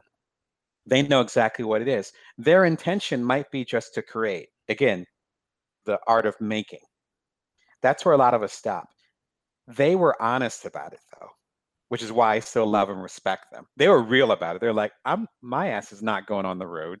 Right, and. I'm not doing talk shows. Get out of here. No. Right. And they might have they might have different backgrounds and different um you know luxuries right like if if you're not like I, I, don't know i mean they're they're older than me so they're probably in their 60s so maybe they already established themselves and right. maybe they already did what you and i are doing and they're right. like nope i'm 60 now i'm good so yep. that's fine. But then you have to but you have to be honest about that that part. Then there's the art of giving which is actually creating something for an audience or which uh, us having journalism backgrounds i think it's important to differentiate with that creating something for our audience or creating something and then cultivating the audience for it. That latter part i think is what i do and so creating something for our audience is very much outward facing where it's like you know what? Um now i'm trying to remember of the the name of the really popular all male korean pop band. Bts called, thank you. Yeah it's like so so bts it's like i'm going to make something for the bts audience. It's going to be a video it's going to be a parody of all six guys or whatever and they're going to have the bowl haircuts and be super pale and they're going to do this blah blah and it's like that's how a lot of us approach things. That often doesn't work as well in our current attention economy. In my in my estimation, that hasn't worked well for me at least. And that's because everyone's kind of thinking that. I talk about that in the book where Yeah, I, I have of, a quote from it. What's that? I have a quote from your book. It says, base your worth on what the world needs, uh, or don't do that. Basically, don't base your worth on what the world needs. Um, Uh, that's all I have. but it, I'm like, I'm in suspense. I'm like, what did I say? Oh, I know. That's all I have actually, and I fucked it up already. So no, uh that's uh, it's all good. But I mean, but I think that was the same section where I think it's the first section where I talk about if you're jumping on the bandwagon, right? Yeah. And you're like, this is the hot thing now. I'm gonna do this. Yeah. Then it's like by the time you get there, it's already over. That was the thing with Cuddlr. Cuddlr was like, people thought it was crazy, as well as my co-founders. We thought we were crazy and it's like good. Because as soon as that was normalized, which we are part of that, the normalization of it, but as soon as it's normalized, then it's going to jump the shark. And so, really working instead from the standpoint of you having a particular voice, particularly as makers, as creators, not for every field, but if you're making stuff, making stuff, and then trusting and respecting and building a community of people that dig what you do. Like I have my books here. Like my books are short. Like this is my trilogy, and it's like yeah, my trilogy. That, by the way, I remember that when I first got uh, Porn and Pong, and then I was reading this book, and I was like, I actually like it. Like I like that attention span. Society, you know, society. I mean, and it's not even an attention span because I can write really long. It's just not you. No, no, I'm sorry, not but, you. I mean us as an audience member. Oh, oh, understood. Yeah, I respect it. Yeah. Um, with with Porn and Pong, I spent five years on it. The book is about 150 pages long, but but it's just like Bring Your Worth, where every single word. Yep. It's you know I got this, and especially back in Porn and Pong, where in the back, like in the back of the book, there's references. I'm like, here's all the source material, and it's like all this source material, and it's like, but it came down to this message and this discussion. Same thing with Bring Your Worth, where I'm citing you know, again, um, Abraham Hicks, I'm citing, citing um, Brene Brown, I'm citing Seth Godin, I'm citing uh, Deepak Chopra, who, which I get into slightly into the, the wave and the particle discussion very briefly towards the end. So mm-hmm. it's like I'm citing all these people and all these books that are on my shelf, but it comes down to this short book. Yeah. That's not for everybody. And I've gotten feedback where people are like, well, I like your books to be longer. I'm like, well, everything in there is concentrated. If I if I made it longer, then it wouldn't be as good of a book. Yeah. But so my books aren't for everybody, but that has to be a conscious decision. Brene Brown talks about in her latest book, her book is called um second to, to latest book is called uh, Braving the Wilderness. And I talk about that very briefly in the book in Bring Your Worth, where braving the wilderness to me is there's a certain part in your path, particularly when you start, where you're going to be all alone. And you will have the two YouTube views and you will, you know, be looking at your pocketbooks and saying, eh, things are looking thin. I better find another way to feed myself other than this main thing I want to do. There's going to be a certain point where the world's not going to not going to understand what you're doing and they're not going to respect what you do. Um, again, I spent five years with Porn and Pong, and every year, five years is a long time. So every year I talk to people about it, their attitude would change from that's the craziest freaking idea I've ever heard not in a good way, to by the time the book was about to come out, they were like, there's not a book on that already? Yeah. Within a four, seriously, four to five year span. And if I waited until the audience said, yes, give me that, then, you know, I wouldn't be able to do a book because the book takes a long time. Those 10,000 hours that, um, what's his name, Malcolm Gladwell um, yeah. made popular, those don't happen overnight. So you have to start that journey before anyone else believes that journey is happening. But then you have to know yourself and know that the journey's worth it. Yeah. Because really what the book is about is getting silent enough to say, this is the important cause and knowing the direction that you're going and having confidence in that. Like you said with Patton Oswalt, um, you know, the guys, um, now I'm forgetting the guys behind Mr. Show, the, the two guys. I can see their faces, but you know I'm talking about. Like, like those guys were doing stuff. Um, the Canadians doing like the show, and before them, SCTV, which happened before SNL. Like, like those guys were out there. You know, oh, John Candy and the other folks, Rick Moranis and all of them. like they were doing crazy stuff when people just thought they were crazy. And then years later, like they're some of the most popular comedians in the world. But they had to start that journey before other people accepted it. But this goes back to your previous question where they had people around them. They had the Gilda Radners, they had the the Dan Aykroyds, they had other folks that were around that said, This is part of my French, but like this is the good shit. mm-hmm. what you're doing is the good shit. And maybe the people that did the two or three views, those are the acolytes that that, that you engage with, you talk oh, yeah. with. That's why I have my email community with joindamon.me where I'll send out an email. I send out an email um, every other Wednesday.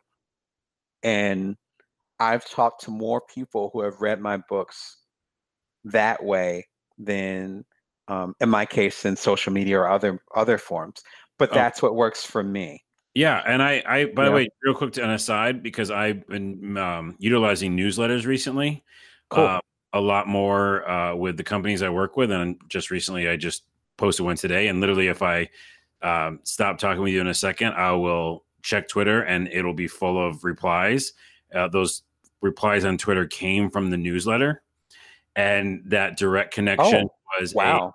Acknowledgement of understanding the audience, understanding which ones might come over and join us on Twitter. Um, but that's kind of what you're saying is like knowing, the, you know, where they are and what those people, who the people are that will champion you. And I think that what you're saying, you know, going back to the signaling is kind of surrounding yourself with this, um, calling the energy and then understanding and recognizing the people that can be part of that group and help help you understand yourself more but also help you spread out whatever the content you're working on is. Um, but yeah by the way word to the wise social media people listening newsletters aren't a thing of the past and they can really be utilized. And um, and i also appreciate your use of email because i think that that's um, uh, a thing that still is kind of can be changed and morphed, and we could talk about that some other time. Um, we are definitely out of time today, but I do want to put a pin in this because we're going to obviously talk again on this show.